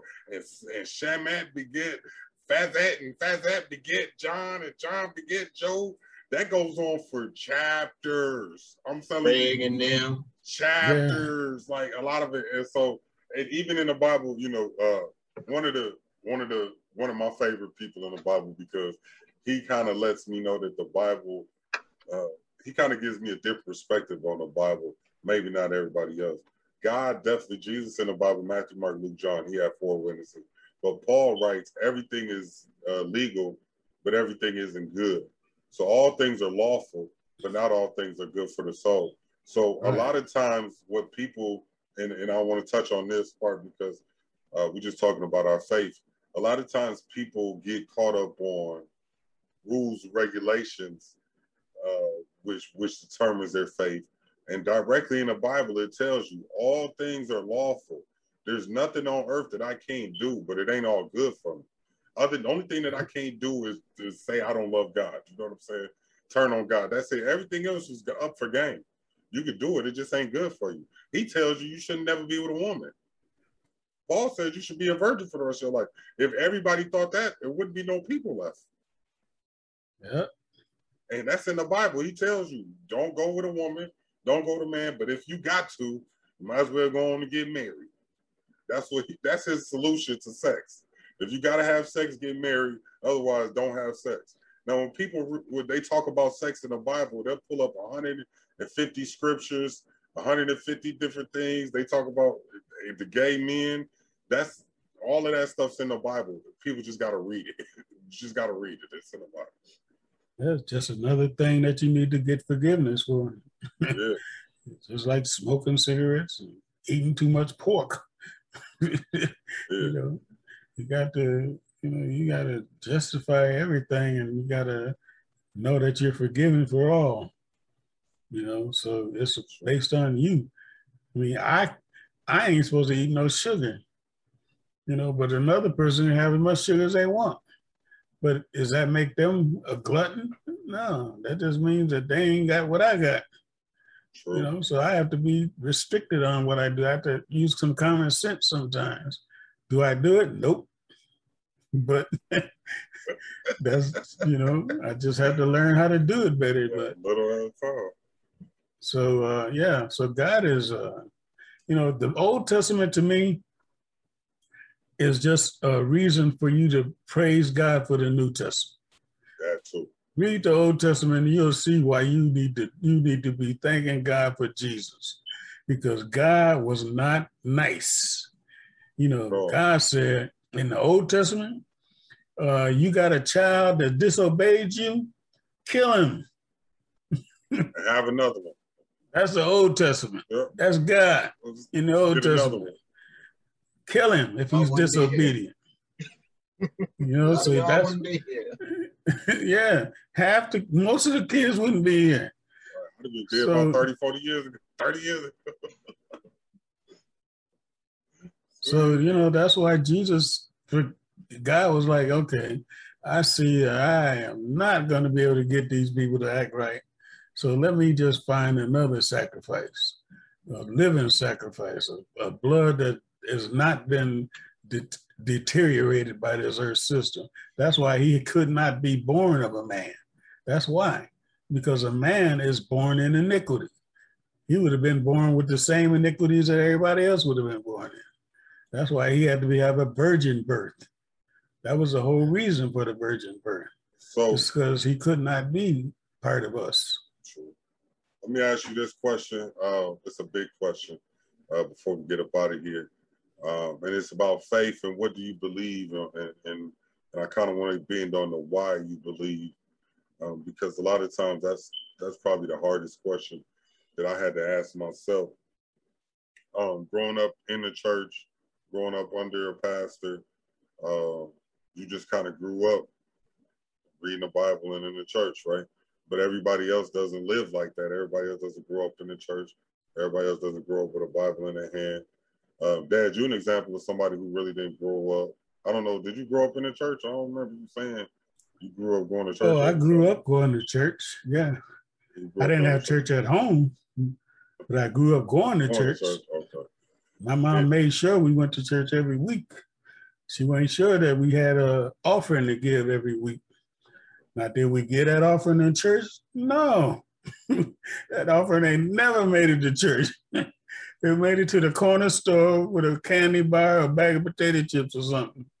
Right. But you know, I went every week, but I wouldn't. So then we all grew up kind of going to church and in the church, but at some point as an adult, we had to make a decision on what we truly believe. And um, even rec- even recently for us, recently is it's, it's still testing us in what we believe, and it's just coming out even more to what we truly believe. We still hold faith to, but why do why do we believe what we believe? Why do I believe Jesus Christ is the Son of God, and why do I not believe in Buddha, or why do I not believe in in the Muslim God? Um, a lot of times that's because of what you're introduced to as a kid like I said, but as an adult, I was introduced to all of it and I still had a choice to make. I chose it because it made the most sense to me. Um, why did you guys choose to still believe in God, Jesus, and the Holy Spirit? Um, I'm gonna ask you, Reggie. I like as an adult, I can't say that I have like I always question a lot of things, right? That's just what I do. I question it, I look into it, I figure things out, I try to see what makes sense of it. And what I've understood, especially about belief, about religion and things like that, you can do all the research you want. There's no answer that you can find. Like in paper or from like looking in like it literally has to be inside of from from my point of view, right? Like if it's not in there, your answer is only in there.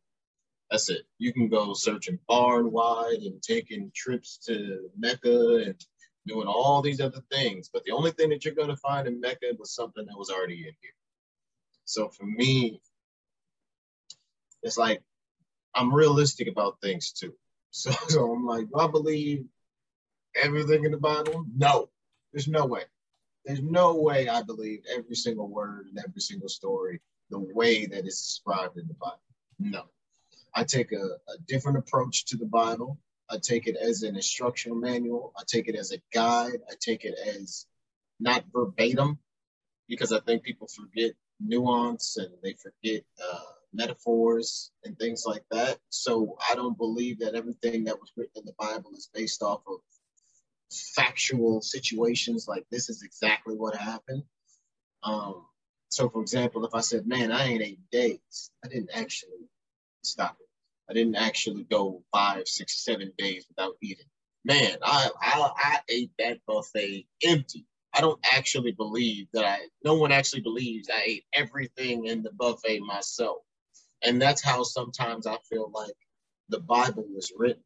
Like it's written saying that they ate a lot, they did a lot. They was they were in there for a long time. They suffered or they went through these things for a distance or a certain aspect. But when you look at what actually is there, there's good foundation, there's good principles. What it's saying is actually true. It's just not literal a lot of the times. And I think that a lot of people dismiss the Bible because of that. And a lot of people don't want to take that into consideration. So there's a lot of people that will literally dismiss the Bible because there's no way possible that this is actually happening, right? So they can't take the actual information of what it's telling you because they don't believe that that was an actual situation. Opposed to taking it like, all right, let's say it wasn't everything, it wasn't like exactly, but if this situation was true and this man actually existed and this was happening, now what's your excuse? And I think that's a easier thing for people to digest, opposed to I'm going to feed a thousand people with just one fish and one piece of Wonder Bread, and we're gonna call it a day. Like that can happen, but you're missing the point of what he's trying to say because they get they get they, they get distracted by the by the nuances and the little intricate details, and it has to be perfectly right for them to make it make sense.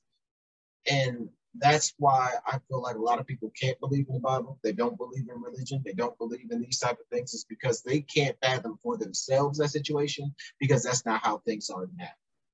And so my interpretation of the Bible is to make sure that I can apply it to what it is now, even though those some of the stories aren't exactly what it is. It just is what it is, right? But you can't say, for example, like when you take about physics and billions of years and things like that, and they they they try to interpret things based off of what it should be today. Well, uh, they couldn't have been invented in seven days because there technically wasn't a day because of the hours and the figure, figuration of 24 hours wasn't the exact same thing back then. So how can they say it was seven days? You're missing the point. He created these things with time. He created it, period. Take that, use that, and then go forward with it, opposed to trying to pick and choose every single detail of what is wrong with the Bible, find out what's right so for me, I was able to find out what was right with it. I don't have to worry about picking and choosing what I feel is exactly right and what is exactly wrong or what is someone's personal belief opposed to what's actually the word of God because there's a lot of interpretation because it was man-made that some things are based off of what that individual wanted opposed to what God wanted. So there's a lot of different things that and a lot of different ways that people will try to destroy the Bible in my age, right? Because that's what we're like, why do you believe now? And like for me, I believe because all the answers are here. And the Bible helps me answer those answers in here, right? It helps me interpret what's going on out here in here. And there are some things that people experience that they can't explain. There's no there's some times where God literally talks to you. And it's up to you to recognize that's actually God, you know? And and that that for me is the main thing. Is like you have to be you have to be in a place to be able to accept the truth and accept that that's God talking to you. You know, I'm trying to say you have to be in a place where you can accept because a lot of people go into a lot of different situations where they don't believe because of their own anger or their own frustration or their own disbelief. And that's why even when Dad was talking about earlier with beliefs, you know, it's like for me, I think a lot of people don't believe in the majority of things that they say. Because when, like dad said, it's it's applicable. Like you can see it. So when it's easy to say, man, I believe in God and I love God, but as soon as something happens, all that goes out the window. Then there's worry, then there's doubt, then there's fear, then there's insecurities, then there's trying to figure it out for yourself, opposed to going to the source which is God is in you, and then talking to God and having that conversation. Even and if you you're not even getting your reassurance from God, you're trying to get it from somebody else or some other entity. So if there's a bill that's due that pops up out of nowhere, hey, taxman sends you a letter because they love doing that. You owe us four thousand dollars for something that happened in 2002 the first thing that you do is, okay, how do I pay this money? What's going on? How do I get it done? Do I need to call somebody else? I can pick up some hours. I can do some Uber. I can do Uber Eats. I can do this. You don't do what you've been saying that you believe in this entire time. Your first instinct is what you do. That's why they say if you ask somebody to learn somebody's language, ask them a question, ask them a math question. And usually they divert to their, their home language to figure it out. because that's the most natural thing that's that's for them, right? So if you ask somebody a math question, they usually interpret it in their their uh, their, their language of origin. You know I'm trying to say? Like their main focus, their real favorite language. So like for me, if something happens, my first reaction isn't to freak out. It's okay. Because I instantly know who I believe in. And if I believe that he created the heavens and the earths and the atmosphere and God and kids and this and that and this, why am I worried about something that we literally created ourselves? Like we created this with, and if God created everything that we have and everything that it is, then why am I bugging about it? It'll happen. I'll be all right. But that shows me where your actual true belief is and why you still believe in God and if you really even believe in Him at all. What's your first instinct? Is your first instinct to worry and doubt and to be afraid and to go into your shell or to go to somebody else? Then that's your belief system. That's what you believe in. You believe in your work can get something done and not God can get something done. My first instinct is, I'll be all right. The fact that you told me and I'm still here to listen to it, I'm still alive, so I'll be all right.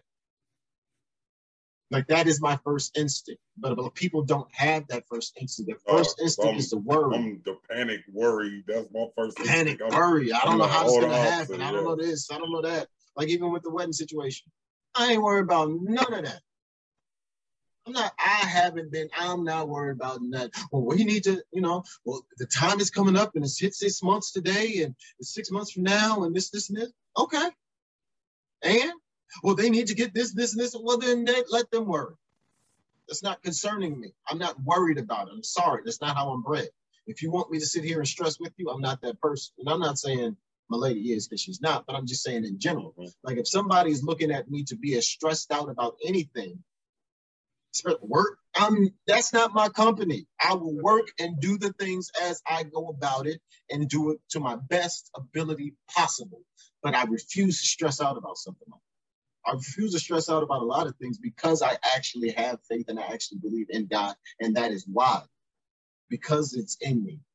Because I know that God is in me. We are created in his image. Therefore, I am a part of him, which makes me and I belief and everything that we've learned in the Bible and everything that makes sense to me and it aligns with, with my belief system and what I what I can think is real, what I think and I can process, that aligns with me. So my first instinct is, all right, Let's just do it then. Well, what do you mean? You got to do this? Okay. I know the steps. You just go through this. There's nothing else further you can do but go through the process, right? So just do it. And if it happens, it happens. If it doesn't, eh, we'll be all right. Something else will pop on. You're going to be okay.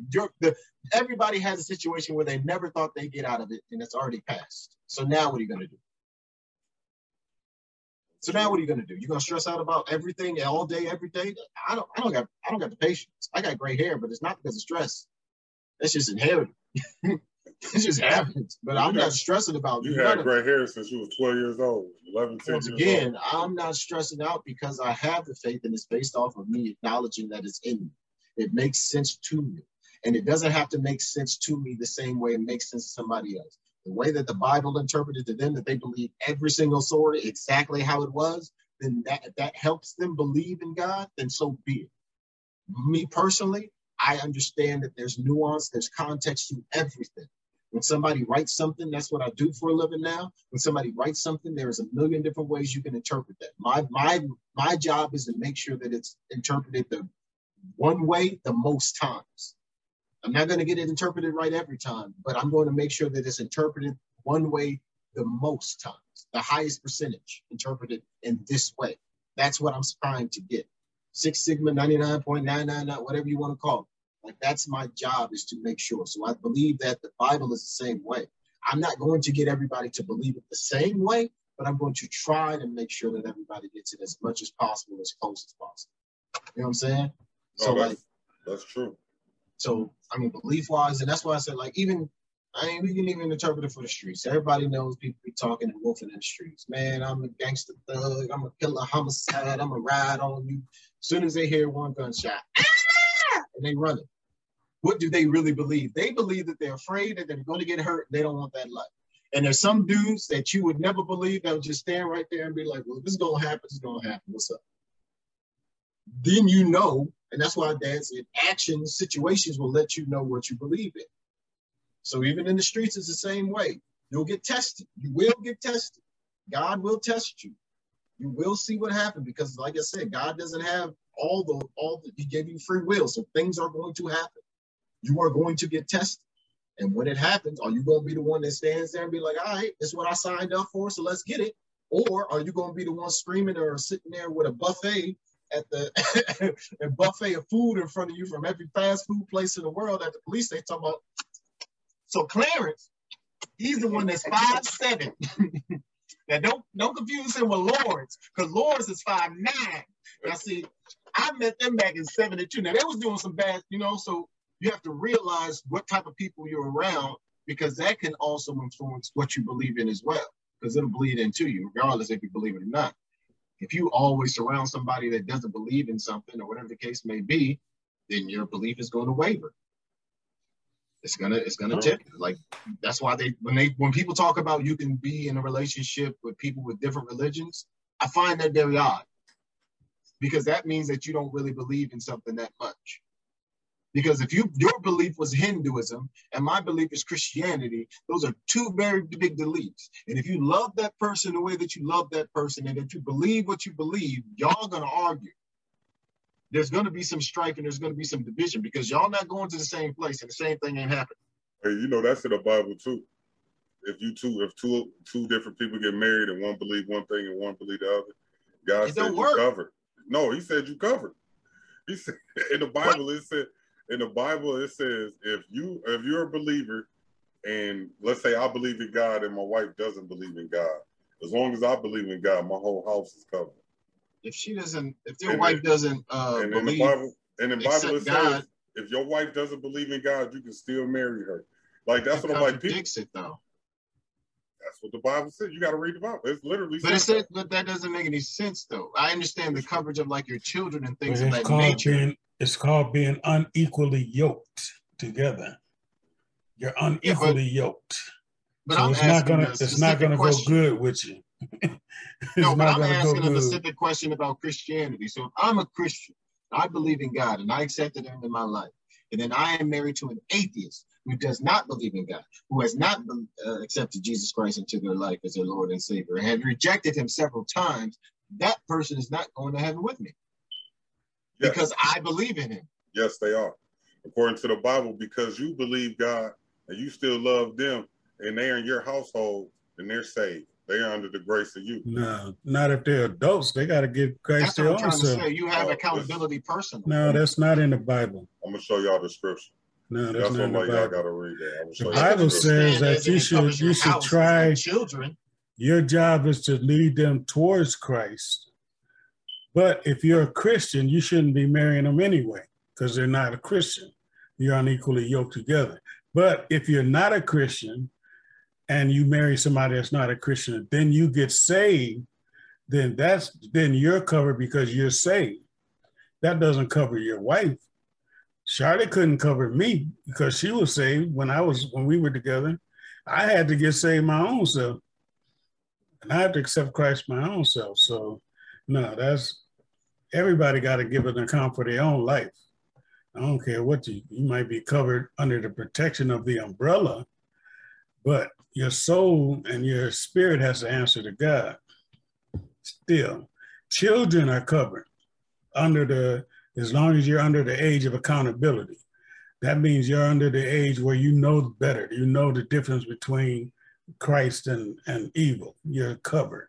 I don't care how old you are, but if you're not accountable, like you could be like uh, most uh, children that are, you know, mentally uh, disturbed or mentally un- they cannot comprehend things, they're covered.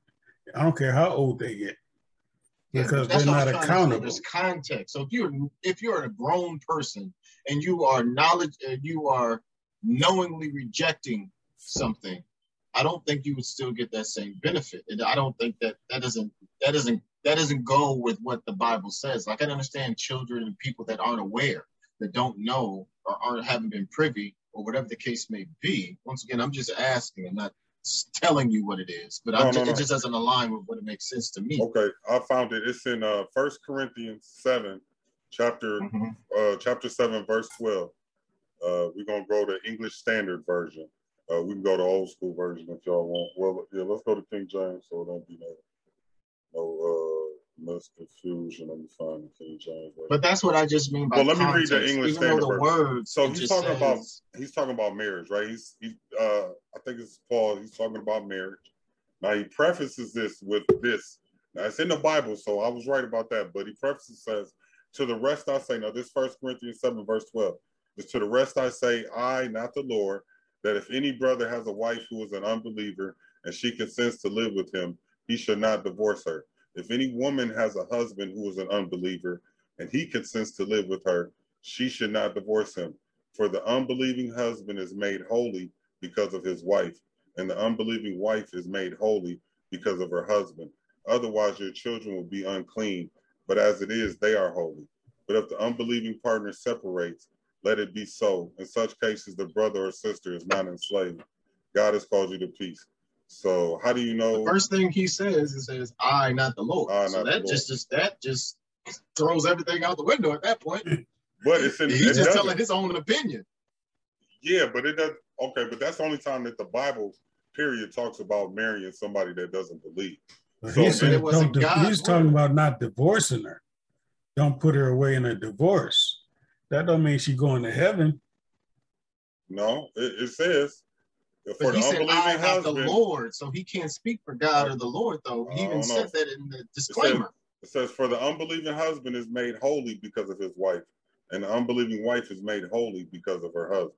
Now we and that's in what what verse? First Corinthians seven. What verse? Twelve. Eleven. Twelve.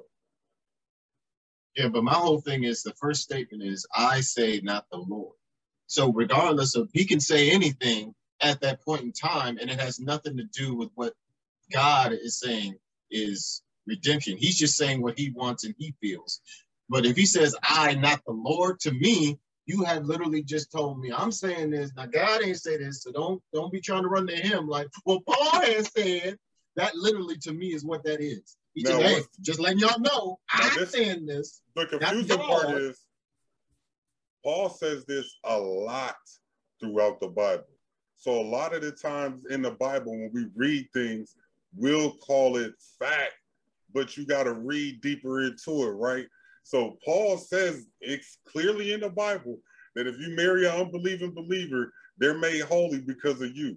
Now the context, no, like not, you said, is different. The King James just says they're separated and set apart. They're consecrated, separated, and set apart. The union, but he's only talking about don't divorce no, them. Read chapter 7, verse 14. It says, For the unbelieving, in the King James Version, for the unbelieving husband is sanctified by the wife, and the unbelieving wife is sanctified by the husband. Else were your right. children unclean, but now they are holy. So that's saying that that there's holy because of the they're not saved though. It don't that's say they're saved. That, that says sanctified. That don't say that's saved. Sanctified, holy, set apart, consecrated, set apart. The wife and the unbelieving wife is set apart and separated through union with her consecrated husband. Otherwise, your children will be unclean. That's that doesn't say they're holy and saved. That just means they won't be bastards, right? No. Yeah, that just means that the un- they're talking about the union of a man and a woman. He's right. talking the whole basis of his conversation is talking about you don't divorce her just because she's not saved. So you get saved, you don't divorce your, your spouse just because they're not saved. Your your holiness covers them. Their hope covers them from being unholy. But they but they are able to get saved. You know, that's why the Bible also say that, you know, if you get saved, your whole family will be saved. That doesn't mean your whole family don't have to get their life to the Lord. Your whole family has an opportunity to be saved now. Your whole family has an opportunity. That don't mean they're all going to be saved just because you get saved. So now, it just means that you uh, have the opportunity. This but is where the Bible comes in to controversy, right? Because there's no controversy. It is because we all just read the same thing, and yet you have a different opinion. No, you read a different version of it. I read three. I read King James version too. King James, King James doesn't say holy. King James says in verse First Corinthians 7, verse 14, for the unbelieving husband is sanctified by the wife, and the unbelieving wife is sanctified by the husband. Else were your children unclean, but now. But what does sanctified mean? What does sanctified mean? Holy. No. No, That's but, what but it again, says. Literally, that's but- what it says right there. We can read a different version, but it No, says but- they're holy. We're gonna do the Right. new King James version. so Let's even if says. even if Paul said, my whole thing is this because I'm all about the source, right? So even if Paul said, this is what it's supposed to be, this is what I've said, da, and so on and so forth, right? He literally started it out. You have to realize, you have to go with what he started out in the disclaimer because that is details everything else that follows. He said, I say not the Lord. So Right, you can't go to God He in says this that all the time in the Bible. So if you Right. read that, Because that's That what he means- means. But that's what I'm trying to say. But most of the things Paul talks about in the Bible are from his personal experiences. Right. Right.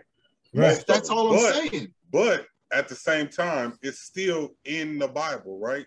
So now all three of us just Yeah, but that it doesn't mean that that's God's we- instruction. but we all have different opinions. That's my point. That's my point. We all read the same verse and we all have different opinions, right? It's not to it's not to get on the same page. But my point is that's that's the problem. What verse? I, what with- verse? I missed it. Let's Oh, see what my talk- opinion is. Okay, we no, but my, First but my, my thing is like I'm not determining. Oh, go ahead. First Corinthians what? First Corinthians seven, we're reading chapter twelve, and we're just But talking thing- about faith and what people believe in. Yeah, but my thing is I'm not talking about the context of the sentence. I'm talking about who words and whose direction is coming from. And if he starts it out with "I say, not the Lord," then you can't say that that's law God's will. He is literally letting you know this is my opinion, this is coming from me, and this is not coming from God. So the conversation no longer based off of what he indicates and started out with saying, because that is the most important part of it, is I say, not the Lord. Now we can discuss about what he was trying to mean by what he meant and what he was saying, but I don't care if he said it one time or five million times. The name and the context of what he's saying is, I am saying this. This Well, is not I God's just, word. I just, I just want to be clear. God's way. I just want to be Yeah. clear. It's in parentheses, so he didn't actually say it. It's in parentheses because a lot of the instructions that Paul gives out are from Paul personally. So it Yeah. doesn't say that he said it. He didn't say that. He just gave the instruction. But what Right. what the Bible is trying to tell us is that these instructions came from Paul and not God, right? Which is Which exactly what my you're saying, point. right? Yeah, So that's my but I point. just want So say so. A lot of of times throughout the Bible, a lot of the things that Paul talks about that he tells us about He marriage, just spitting how he feels. that he tells us about uh, uh, homosexuality. Paul's main person talks about homosexuality in the Bible. A lot of the things that he talks about are all prefaced with "For I say, not the Lord." But what Paul says is because he is a follower of Christ and he's directly from God, that everything Yeah. that he says is still good. Yeah, but if I say No. I'm saying this is That's this is I can pull that words scripture up too, where but this is what. I'm trying to say though. But like I can say as many things as I want to say about dad. But if I am starting out the conversation of this is what I'm saying, not what dad is saying, you can't go to dad and be like, well, dad, you said this, this, this, this, and this, because it wasn't his word. So I can't put that on what dad is saying. And that's what I'm trying to say. So in this conversation, he may have said a lot of things, but if it's not at, and if they're indicating that this is not from God's word, and this is not what God's instructions is directly, and that's what we're basing our religion on. It's not what somebody, if they specifically point out that this is not the Lord's word, then I think we need to make sure that we hold that accountable.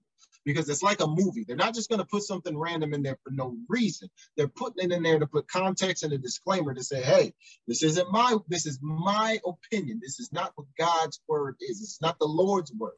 So we can talk about what he was trying to say and what he means, but it has nothing to do with what God is instructing us to live our lives by. It's what he feels we should live our lives by based off of what he has interpreted in his life and how he feels in certain situations. But it is not the direction of what God wants us to do. Now, what you're And saying that's the only thing right. that I was talking about. Yeah. what you're saying is right, but at the same time, we got to take the the totality of the Bible. What I want to, uh, because I don't want to. Uh, okay, so you're right. God didn't say that, but God Himself, Jesus in the Bible, does not talk about a lot of the issues that you would think He talks about, right? So if you when you read the Bible and you dig, dig into it, Jesus Himself, the words that He uses, He doesn't talk about a lot of the stuff that every that's in the Bible that other mm-hmm. people have talked about. So we know the Bible is is. I don't want people to think that I'm dissecting the Bible, but I want you to know the Bible is inspired word from God right? Yes. So that's that's basically what it is. Inspired word. This accounts, it's history, it's inspired word from God. So when I say that, I'm I'm glad that you pointed it out because that's the only thing that I wanted to point out is that in the Bible, a lot of times when we read the Bible and we dig into it, you find out that the things that you've been believing the whole time aren't necessarily what God said and what God believes. And if you read the Bible, you'll get to know, and you you know, like like mm-hmm. mom used to always say, you just keep going over it's over the same scripture, and you meditate on it, and you dig deep into it, and you might have a revelation a day, and then 30 years from now, you might have another revelation, or you might read the scripture and you didn't even know it was in the Bible, and you got to read it again, and you be like, hold on, wait, that's in the Bible. Like a lot of times, people say, and I love to do this because I love to just read the Bible and I'll point it out. But a lot of times people be like, well, gay people ain't going to heaven. But in the Bible, it says when it's time to get called, there's going to be two men in the bed, and one of them's going to go to heaven, and the other one's going to be in the bed. And now what you'll get people saying is that's not bed. They talking about grass, or they talking about in the field. But when you read the Bible and you read the literal interpretation, then you read all the other references to the word bed, they're actually describing a bed that you sleep in. So, Bernita, I don't know. Have you read First Corinthians 7? Did you get a chance to read it? I First just Corinthians did, 7 14. Yep, so I'm what, looking at it now. We're, we're, we're not really arguing, what we're talking about no. is how, how you can have, uh, how you can just read something and that, you know, my point with to bring this scripture up is because we were, he just said it and it just made come to my head. And we just like, it's in the Bible. And they're like, no, but I'm like, yeah, it's in the Bible. So when you read that scripture, what's your interpretation of it? Um, I have a clear understanding of what Reggie was trying to get across in reference to it not being that God said this, that it was his apostles saying this or his disciples saying this. I also think about what you just described, and I just did it at 5 a.m. this morning when I was listening to mom preach um, to one of the services I had on my phone she says just what you said. The main thing that you have to do when you are reading the Bible, first, you got to have a relationship with God. You got to know who God is. You got to know his character.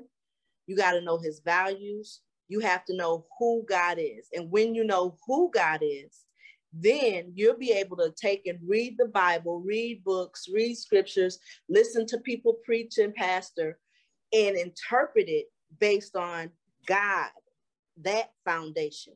So if you're reading what is being said, does it line up with who God is? Is it lining up with his character? Is he a character in which he'd say, um, if your wife don't believe, I'm gonna throw her away and dog around and she's done and leave her and no, that's not God's character. God's character is you seek him, you mm-hmm. follow him, you believe him. Everything else is gonna get added, and that is including your wife. You know what I'm saying? So when I look at what was said, you take a, you take heed to the point that it said God didn't say it. This is one of his disciples. This is, and you got all of the, the books of the Bible was written by somebody, and they're either interpreting what they thought God wanted to happen, or they're saying, Thus said the Lord, because God came to them in the fire, and the bush, on the mount, and different things. So you take it in context. If you just grab a scripture and read it, you'll misinterpret it left and right, up and down, side to side. But if you take it and you don't know, if somebody comes up to you and I walked up to you and said, mm, no weapon formed against you shall prosper. Well, you're not going to know unless you know in the Bible when the word shall comes, it comes from who? God. Shall is a promise that God gave. So now you can say, okay, where's that scripture? Because you're telling me that God shall make sure that no weapon formed against me shall prosper. So to me, it there's more to it than just people, you know, a lot of people don't know this because they're learning, than just randomly reading the Bible or going to church and just randomly listening to somebody preach and take for face value what they said. You gotta know deep. You gotta do what Reggie said. you gotta you know think, who's saying it, and you so gotta you know. Think they're gonna did. be saved or not? Oh yeah, they're gonna be saved because you think God, they're gonna go to heaven. They will. If if because what does the Bible say? We Romans 10 9. Things. What does Romans 10 9 say? Romans 10 9 said, if you confess with your mouth and you believe in your heart.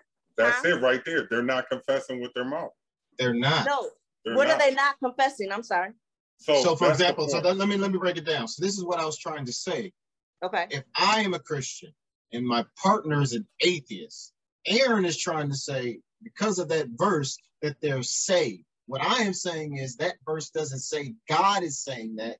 That verse is saying that Paul is expressing what he feels because it says, I, not the Lord. Because when God speaks, it says, Thus saith the Lord.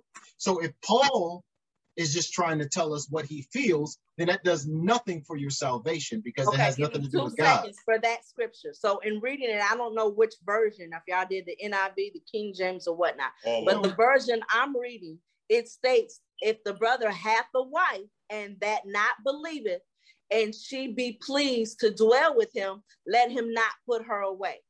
So that's saying he shouldn't put her away. But I'm it talking about the first statement. Yeah, but what I'm not. talking about We're is the first statement, which is he says, "I say it, not the Lord." Okay, that's the only but thing that matters to me. So, in my comprehension of it, Paul did say this, right? He's saying, "Don't put her away." I'm saying that lines up with God because God ain't going to tell you because this person killed somebody and or because this person wrote the wrong initials on their paperwork uh, from a little thing to a big thing. God is not telling you to put that person away. That's not his character because you don't get to judge that. That's for him to do. So I agree, agree with Paul in saying that. But, but when it comes Romans. to going to heaven, when it comes to who yeah, gets to go question. to heaven, that's read yeah, read in, according to Romans 10, if you confess it. Now, if they're atheists and they're not confessing that Jesus died on the cross, even though they married to them, even yeah, because just because you're married don't mean you get to go to heaven because your wife, your husband is going. That's that the marriage don't mean you going to heaven. That's, that's the debate right there. That's what we say. So dad, like, no, that don't mean they're going to heaven just because they married with you. Yeah, that doesn't no, mean they're going to heaven, right? What I was saying was, it says in the Bible they are. It says they're no, it doesn't. Oh, it says don't say that. It say they're holy. No, Paul separated, they're consecrated. You got to look at the whole. See, that's why you don't just read the Bible. You got to study it.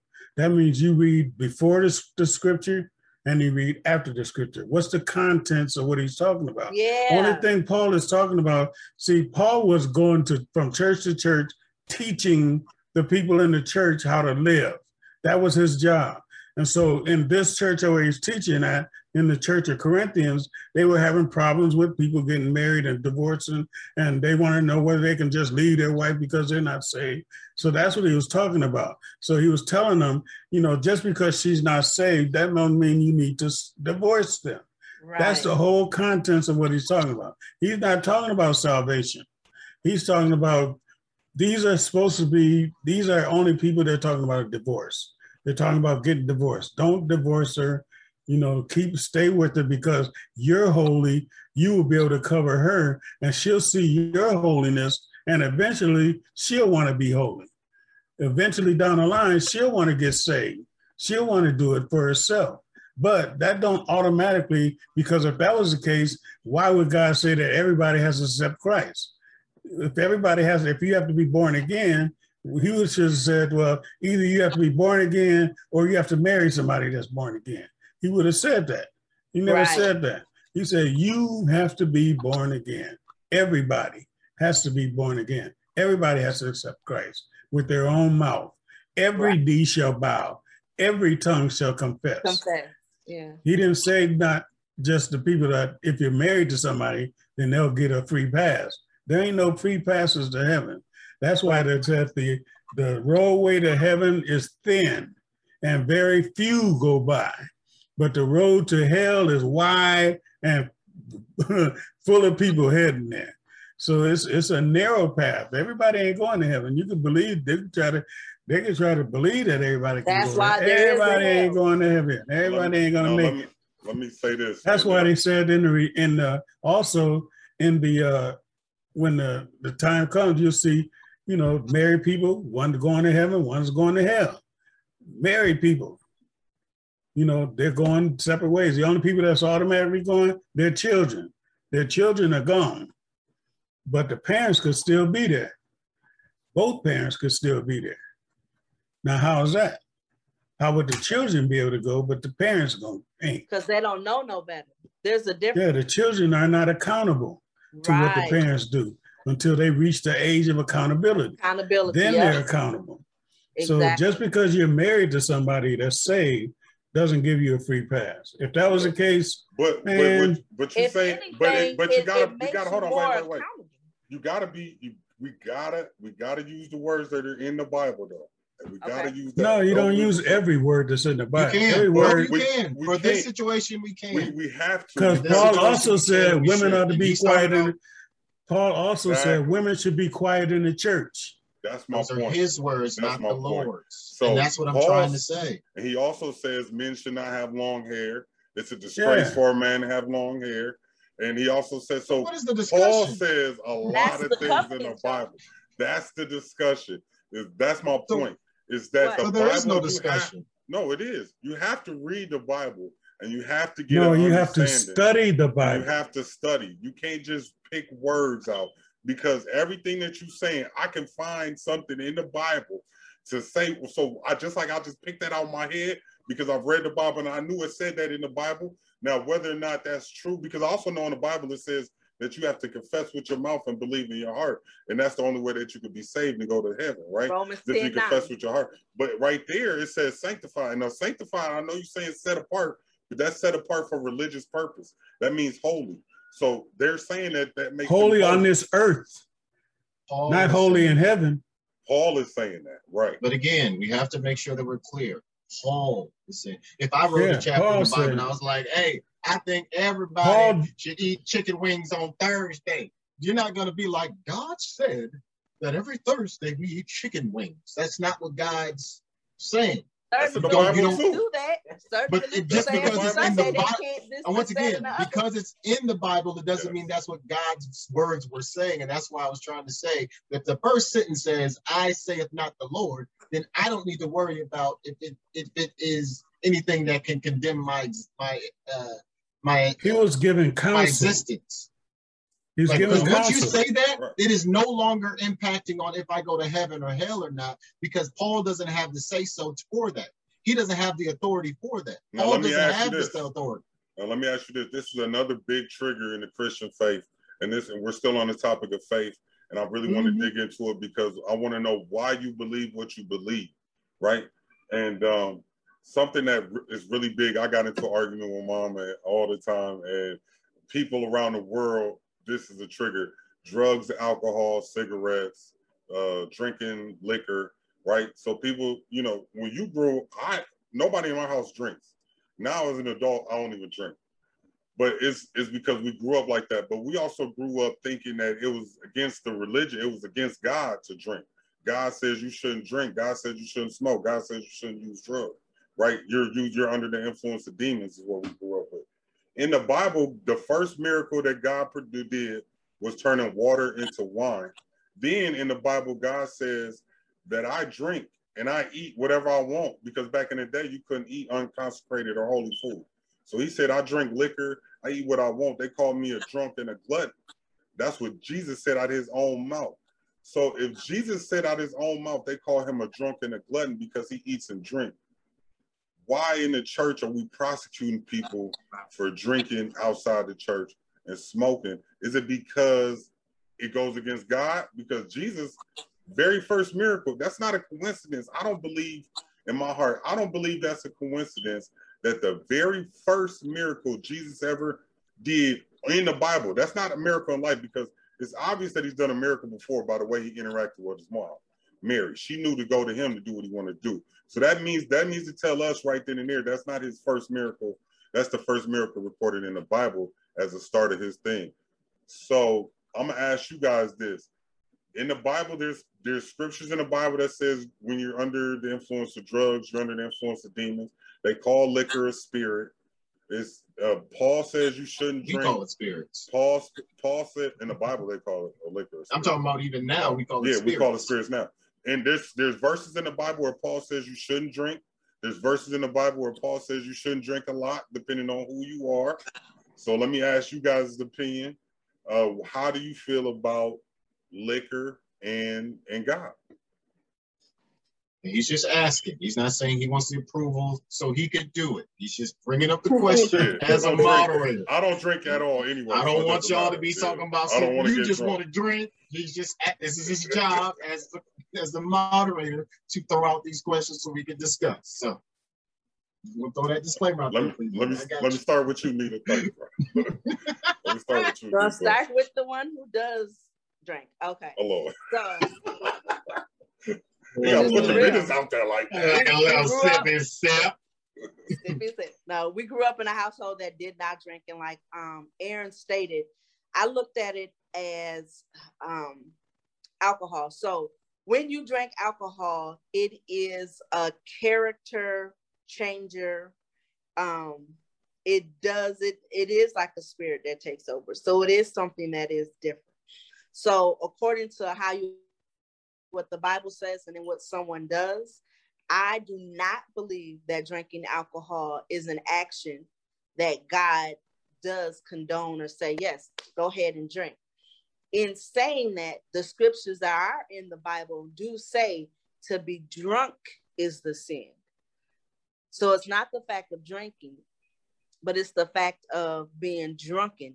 So when you are taking something in, whether it's alcohol or any other drug, because y'all know I don't do no other drugs, just the, the drinking stuff. But when you take something in that alters who you are, your body, this is supposed to be God's body. So I'm supposed to be his temple. I'm not my own. I belong to him. So when I do that, I'm doing it onto him. And he ain't doing that. He did So do it I'm though.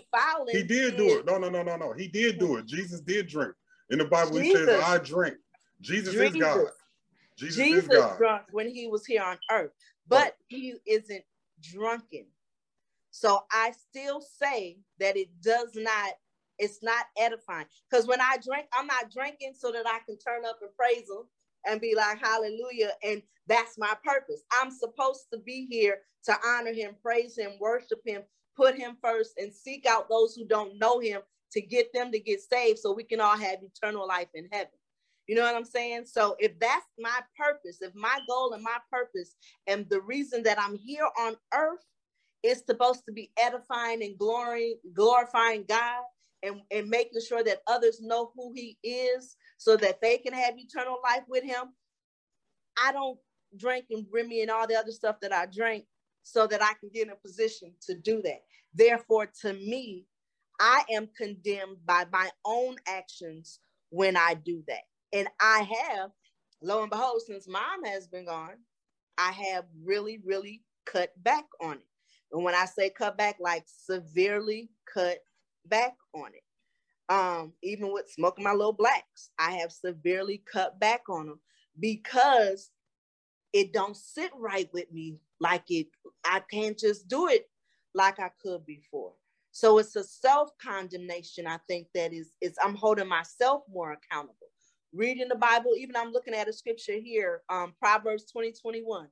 Um, when is a mocker and beer a brawler, whoever is led astray by them is not wise. It all leads up to saying you can drink, but don't get drunk.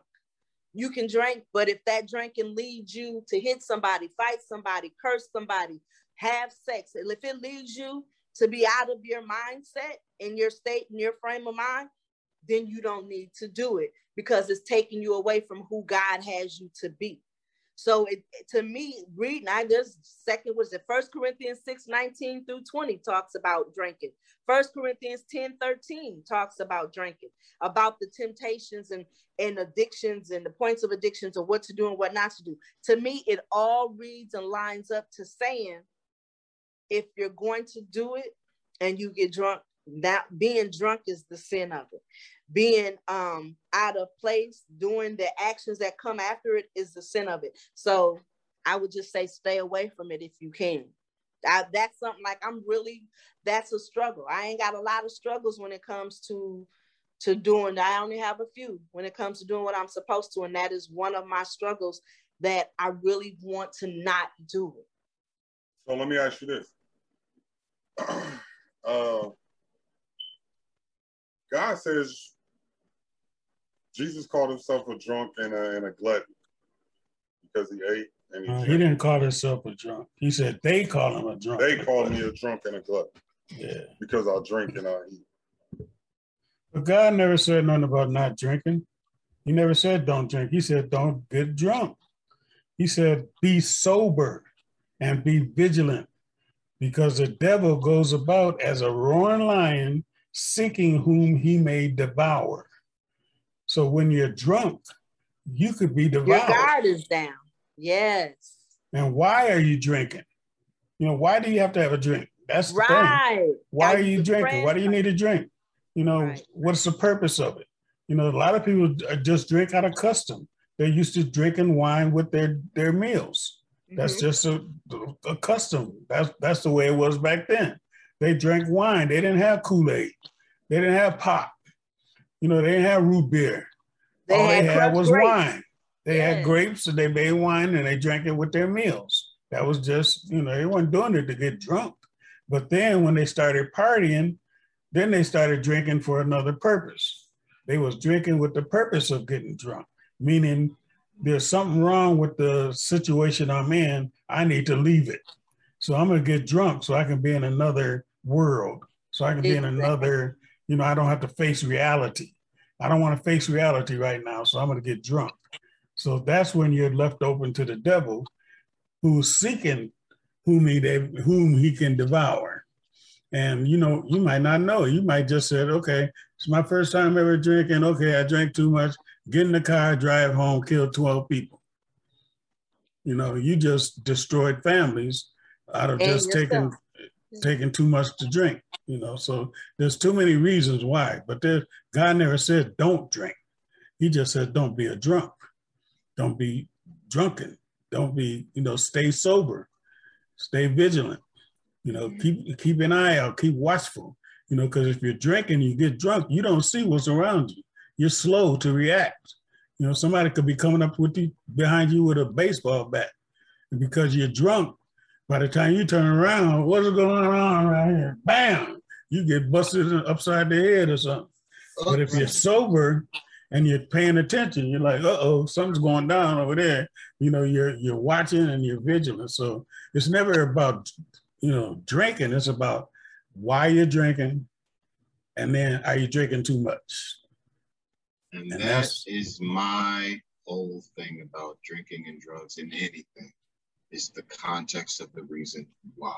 Because yeah. that is what bugs me. I don't personally care for drinking. I don't see the big hoopla. I don't really care for it. Everybody knows me when they get around me. Everybody else could be drinking. They could be, uh, I'm cool. I don't care for it. Have I? Yes. Will I? Probably not. And I don't care my main thing is, and I've always been concerned about, is the reason why people drink. If you have to feel like to celebrate, you have to drink. If you had a long day of work, your first thing is, man, I had a long day of work, I got to drink. If something goes bad, you go to alcohol. If something goes good, you go to alcohol or, or drugs or whatever the case may be. That is my concern if you're cat like my, my pop said, if you're casually just having a drink to have a drink for social work, just like a casual drink of wine, which I don't care. But I start getting concerned when I start seeing a pattern of the reason why you drink. That's where I get an issue with alcohol and any other drug. That's when I start to be like, all right, I don't like this. You shouldn't be doing it. Because if your first response is, man, I had a long day, ooh, I need a drink, that's I don't want to mess with. It. I can't do it. I want to make sure that every decision and every action that I do isn't based off of something else having to be there. Like if I have a stressful day and I don't have alcohol, it shouldn't impact me. If I have a stressful day and I don't have a black, it shouldn't impact me. If I have a stressful day and I don't have weed, it shouldn't impact me. And the issue is is that it actually physically impacts people and their ability to function if they don't have it. That's a problem. That's where the source and the issue comes from me. I don't care if you drink. I don't care if you smoke. I don't care if you do drugs, because to me, it's all the same. You take an Advil or you pop popping coke. You take too many either one of them, and you're gone. So I don't want to act like Advil is so much better for you than than cocaine, because let's be honest, people are addicted to cocaine. It can disrupt your your organs and it can deteriorate all that stuff. You take too much of anything. So let's not so let's not act like one drug is better than the other. All drugs can have their own issues if you take too many. Like they said with the what the Katt Williams said. You he said he said you can smoke weed if you got a headache, but you can pop too many Advils and that'll be your last headache. you pop that whole yep. bottle of Advil, that'll be your last headache. So I'm not here to determine which one is better than the other. My reason is why are you doing it? And what is the source of it? If you feel that you can't go out and have a good time without alcohol, to me, my personal opinion, you have a problem. If you can't go out and have a good time and celebrate without any alcohol whatsoever, if you can't do that, to me, you have a problem. If you can go and do either or, then you're fine. If alcohol is there, cool. If it's not, oh well, no big deal. But if you're searching around for it and you gotta have it to map, you got a problem. You need to go to counseling. You need some. You got some. You got some things that you got to figure out of why this is the source of your happiness. Why is this the source of your relief? Because once again, you're replacing that with what should be yours. Is let's bring it all together now. God, there we go. you see how I brought it all together? That should be your source of relief. If you had a stressed day, God should be the one you go to. If you had a great celebration, God should be the one you go to. If you had a if you had a long week, God is the one you should go to. So if you have that, if you can go without going to God, but you can't go without having alcohol, there's a problem. And that's what I feel like people are misinterpreting. Now we internally have our own different views of and our own weight of what is good and what is bad. Oh, you can drink, but you can't do coke. If you do coke, you're the devil. But if you drink wine, it's cool. It all messes you up. It all messes your whole body up. If you drink right. too much, guess what? You have liver, kidney failure, or whatever the case. I don't liver, I believe, right? If you do too much drugs, you have that issue with your brain or whatever the case may be. They will all mess you up. So let's be clear. Uh, let me. I, am glad that each one of y'all answered the way y'all did because, um, and I'm gonna wrap this up. Uh, it's real family, the real family time podcast. Last episode, I said therapy. It's Real Family Time podcast. Um, and the reason why I'm glad everybody answered the way they did because it's it just proves what we were talking about from the beginning, right? It's what you believe and it's mm-hmm. your faith.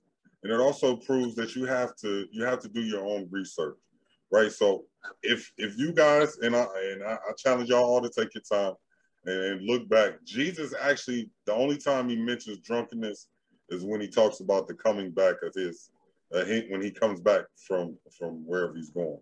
And at that time, the the people really didn't know what he was talking about. So in Ephesians, they talk about do not be drunk, but Jesus himself really never said that. Only thing Jesus ever said was to do do not. Um, let me find the scriptures. Luke 21, and I'm gonna read from the uh, the uh, uh, uh, King James version so that I don't get it miscued because I don't want to I don't want to be saying stuff. Uh, but it says, "For as a snare shall it come on all them that dwell on the face of the earth." So he's talking about drunkenness. He says, "And take heed, heaven and earth shall pass away, but my word shall not pass away." Everybody knows that line. Right after that, he says, "And take heed to yourselves, lest at any time your hearts be overcharged with suffering, drunkenness, and cares of this life, and so that day come upon you unawares." So he's saying, like you said, Bernita, and like you said, that when y'all drunk and he come back, he don't want you to be coming back from he don't want to come back and then you worried about the cares of this world and you worried about drunkenness and all this other stuff. So that's the only time he really talks about it. So I just challenge everybody that's listening to this podcast today to really do your own personal research and really just read the word of God and figure out what your faith is and why you believe what you believe. Because sometimes you might be believing stuff that ain't even in the Bible. Or you could be believing stuff that's not even what the Bible says. Cleanliness be, is next to godliness. Yeah, cleanliness. Yeah, you could be believing stuff that's like in the Bible at all. Matter of fact, that's what they got a lot of beef about because the the uh, the disciples didn't wash their hands like uh, like everybody else did before they ate. Guy got into beef with that about cleanliness. So I'm saying there's something in the Bible. You just got to read it, take your time, do your study, and just learn what you're reading and why you believe what you believe. Because we all have faith and we all have our own reasons, and we've all been taught something. But unless you actually take the time and dig into it yourself, you'll really never know the real answer. Uh, this has been the Real Family Time podcast. I thank Bernita for showing up finally. Somebody had to come three hours later. I hope you got the job. Uh, I did, I did. I Good did. job. Hey, congratulations. That's called faith. Yeah, congratulations. That's the that's the one from home. Yeah, I went okay. ahead and accepted the one from home. And then the um, other ones, they still accepting you too. Yeah. Um, yeah, I didn't turn her all about? the way down. I'm seeing if yeah, don't the turn them all the way down. Right. Right. right. So I did let her know she's gonna let me know if they can up that pay, but just trying to see what that pay might be. Um, Congratulations. So I switch, but I took the other one. I said God gonna bless you. God gonna bless you. He has. He's gonna give Y'all you. just don't know. Uh, Dad, thanks for showing up. Uh, are you serious? Thanks for coming through. Um, you know, any last words before we get up out of here, Dad? You got any dad jokes before we get up out of here? I'm telling you, I haven't looked up a joke in quite a while.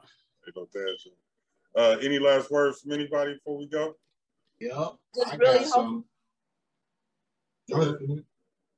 I'll just say I hope everybody got that scripture, Romans 10 9, that if you confess with your mouth and believe in your heart that God is God, He's Lord of Lords, that He had His Son Jesus Christ that died on the cross and saved you from your sins, that you too can be saved. And being saved doesn't mean you don't die, but being saved means that you're prepared, that God will help prepare you so that you can have eternal life in heaven. That is a very, very, very important scripture, very important for your life, for your future, for your family. If you did, then say it to somebody else because our purpose here on earth is to praise and glorify God. And our purpose here in need on earth is to make sure that you confess it with your mouth that Jesus is is Lord and that he died to save you from your sins so that we can see you because we are going to heaven. We would love to see y'all there. Oh, that's true. Don't be dependent on Big Mama. We learned that today, right? You can't be dependent on your family to save you. They're not gonna save you. They're not gonna right. save you. Uh, Dad, any last words? Um, no, I just I agree. You gotta seek God for yourself. Know but the most thing you need is the Holy Spirit. I don't care how much you read that Bible. If you ain't got the Holy Spirit to help you interpret and discern what's for you. See, because the Bible is not just a book, it's a personal book of direction for you personally. You know, so you don't if it don't fit, don't wear it. You know, if it don't fit, don't try it on. You know, don't accept it don't accept everything just because it, it came from the Bible, but accept everything that comes from the Bible. Mm. That's real. That's real. But uh, you know, you gotta you gotta learn how to study it. Study it for yourself. You know, study the scriptures. Don't just read it. Ask the Holy Spirit to help you study and interpret, and uh, because everything that everything is growing like some things that your mom taught us taught us all years ago was wrong. She didn't know any better. She went by what she was taught. You Under know, the she law. Didn't, she yeah. didn't learn a lot of these things until later on in life. You know, when she got out of that Church of God in Christ stuff, and you know, they was teaching all the legalese and all that stuff. You know, but because a lot of it was embedded in her, just like you know, Paul. Paul's teaching people at that time where they're at. You know, he was teaching churches. He was going to church to church teaching about what was going on in that church. So everything that he taught don't apply, it might not apply to you. You know, find out from the Holy Spirit what applies to you. That's why you have to have a personal relationship with God. First, you got to accept him in your heart. Then you got to establish how he wants that relationship. He's going to have somebody just got to teach you. You know, you don't get every baby, you can't become a you're a baby. You need somebody to teach you. You need somebody to help you learn. And that's where you need the Holy Spirit to discern that you go to the right place. You know, so there's there's a lot involved in it. So you gotta do your research, you gotta do get your bumps and bruises and get up and keep moving. You know, I got some bumps, I got some bruises, Keep moving. We're. That's right. Are you serious? Um, you got any last words for us like that? Context, context, context, context, question, question, question, question, read, read, read, read. I say this because there's a lot of times people just take what somebody else says or takes a headline or takes some like one article and then says that that's what it is. You have to read multiple from different views. You have to actually do the work. But unfortunately, it's too much work for some people, so they would rather just go by what someone says. So for me, it's very dangerous to say certain things. Like I said before, everybody's perspective shouldn't be shared because some perspectives are dangerous and uneducated. Everybody's views shouldn't be taken. You have the right to an opinion, but you do not have the right to spread negative or false false information, right? So an opinion isn't isn't the ability to spread false information. So for me, I think that we all need to make sure that we hold ourselves accountable personally, opposed to what they had said or what I had read. Like you have to take accountability before you just start spewing out certain things. And if you find something that you said was wrong, man up, woman up, and just be like, yeah, what I said, yeah, I was, a little off on that. You're right, my bad, you got me, and just go from there. But we got to drop these egos we gotta we gotta think about the greater good, and we have to we have to find the source of love and how we can make that better because we continue to hurt each other um, we, and definitely hurt ourselves if we don't if, if, we don't do the proper research or don't actually share because share the right information. There's a lot of people out there that are there to literally destroy. That's mm. just what they get off on. They get off on destroying. So they'll tell you some goofy stuff even though it may sound innocent, it can lead up to something bigger in your downfall because you fell for it and you rolled with it. So the same way you would have to do a research paper and they say you got to have five different sources for this paper, that's how you have to live your life. The reason why they tell you, okay, you need five sources. You just can't go to Wikipedia because that don't count. You can't just go to that one article that your friend sent you because that doesn't count. You have to have five credible sources for me to believe what you're telling. Hold everybody to that same accountability. That's it. You said five?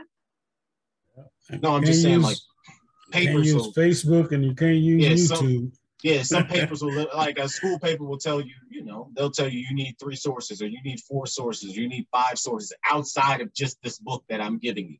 Don't just go and they say don't just go by what I'm giving you.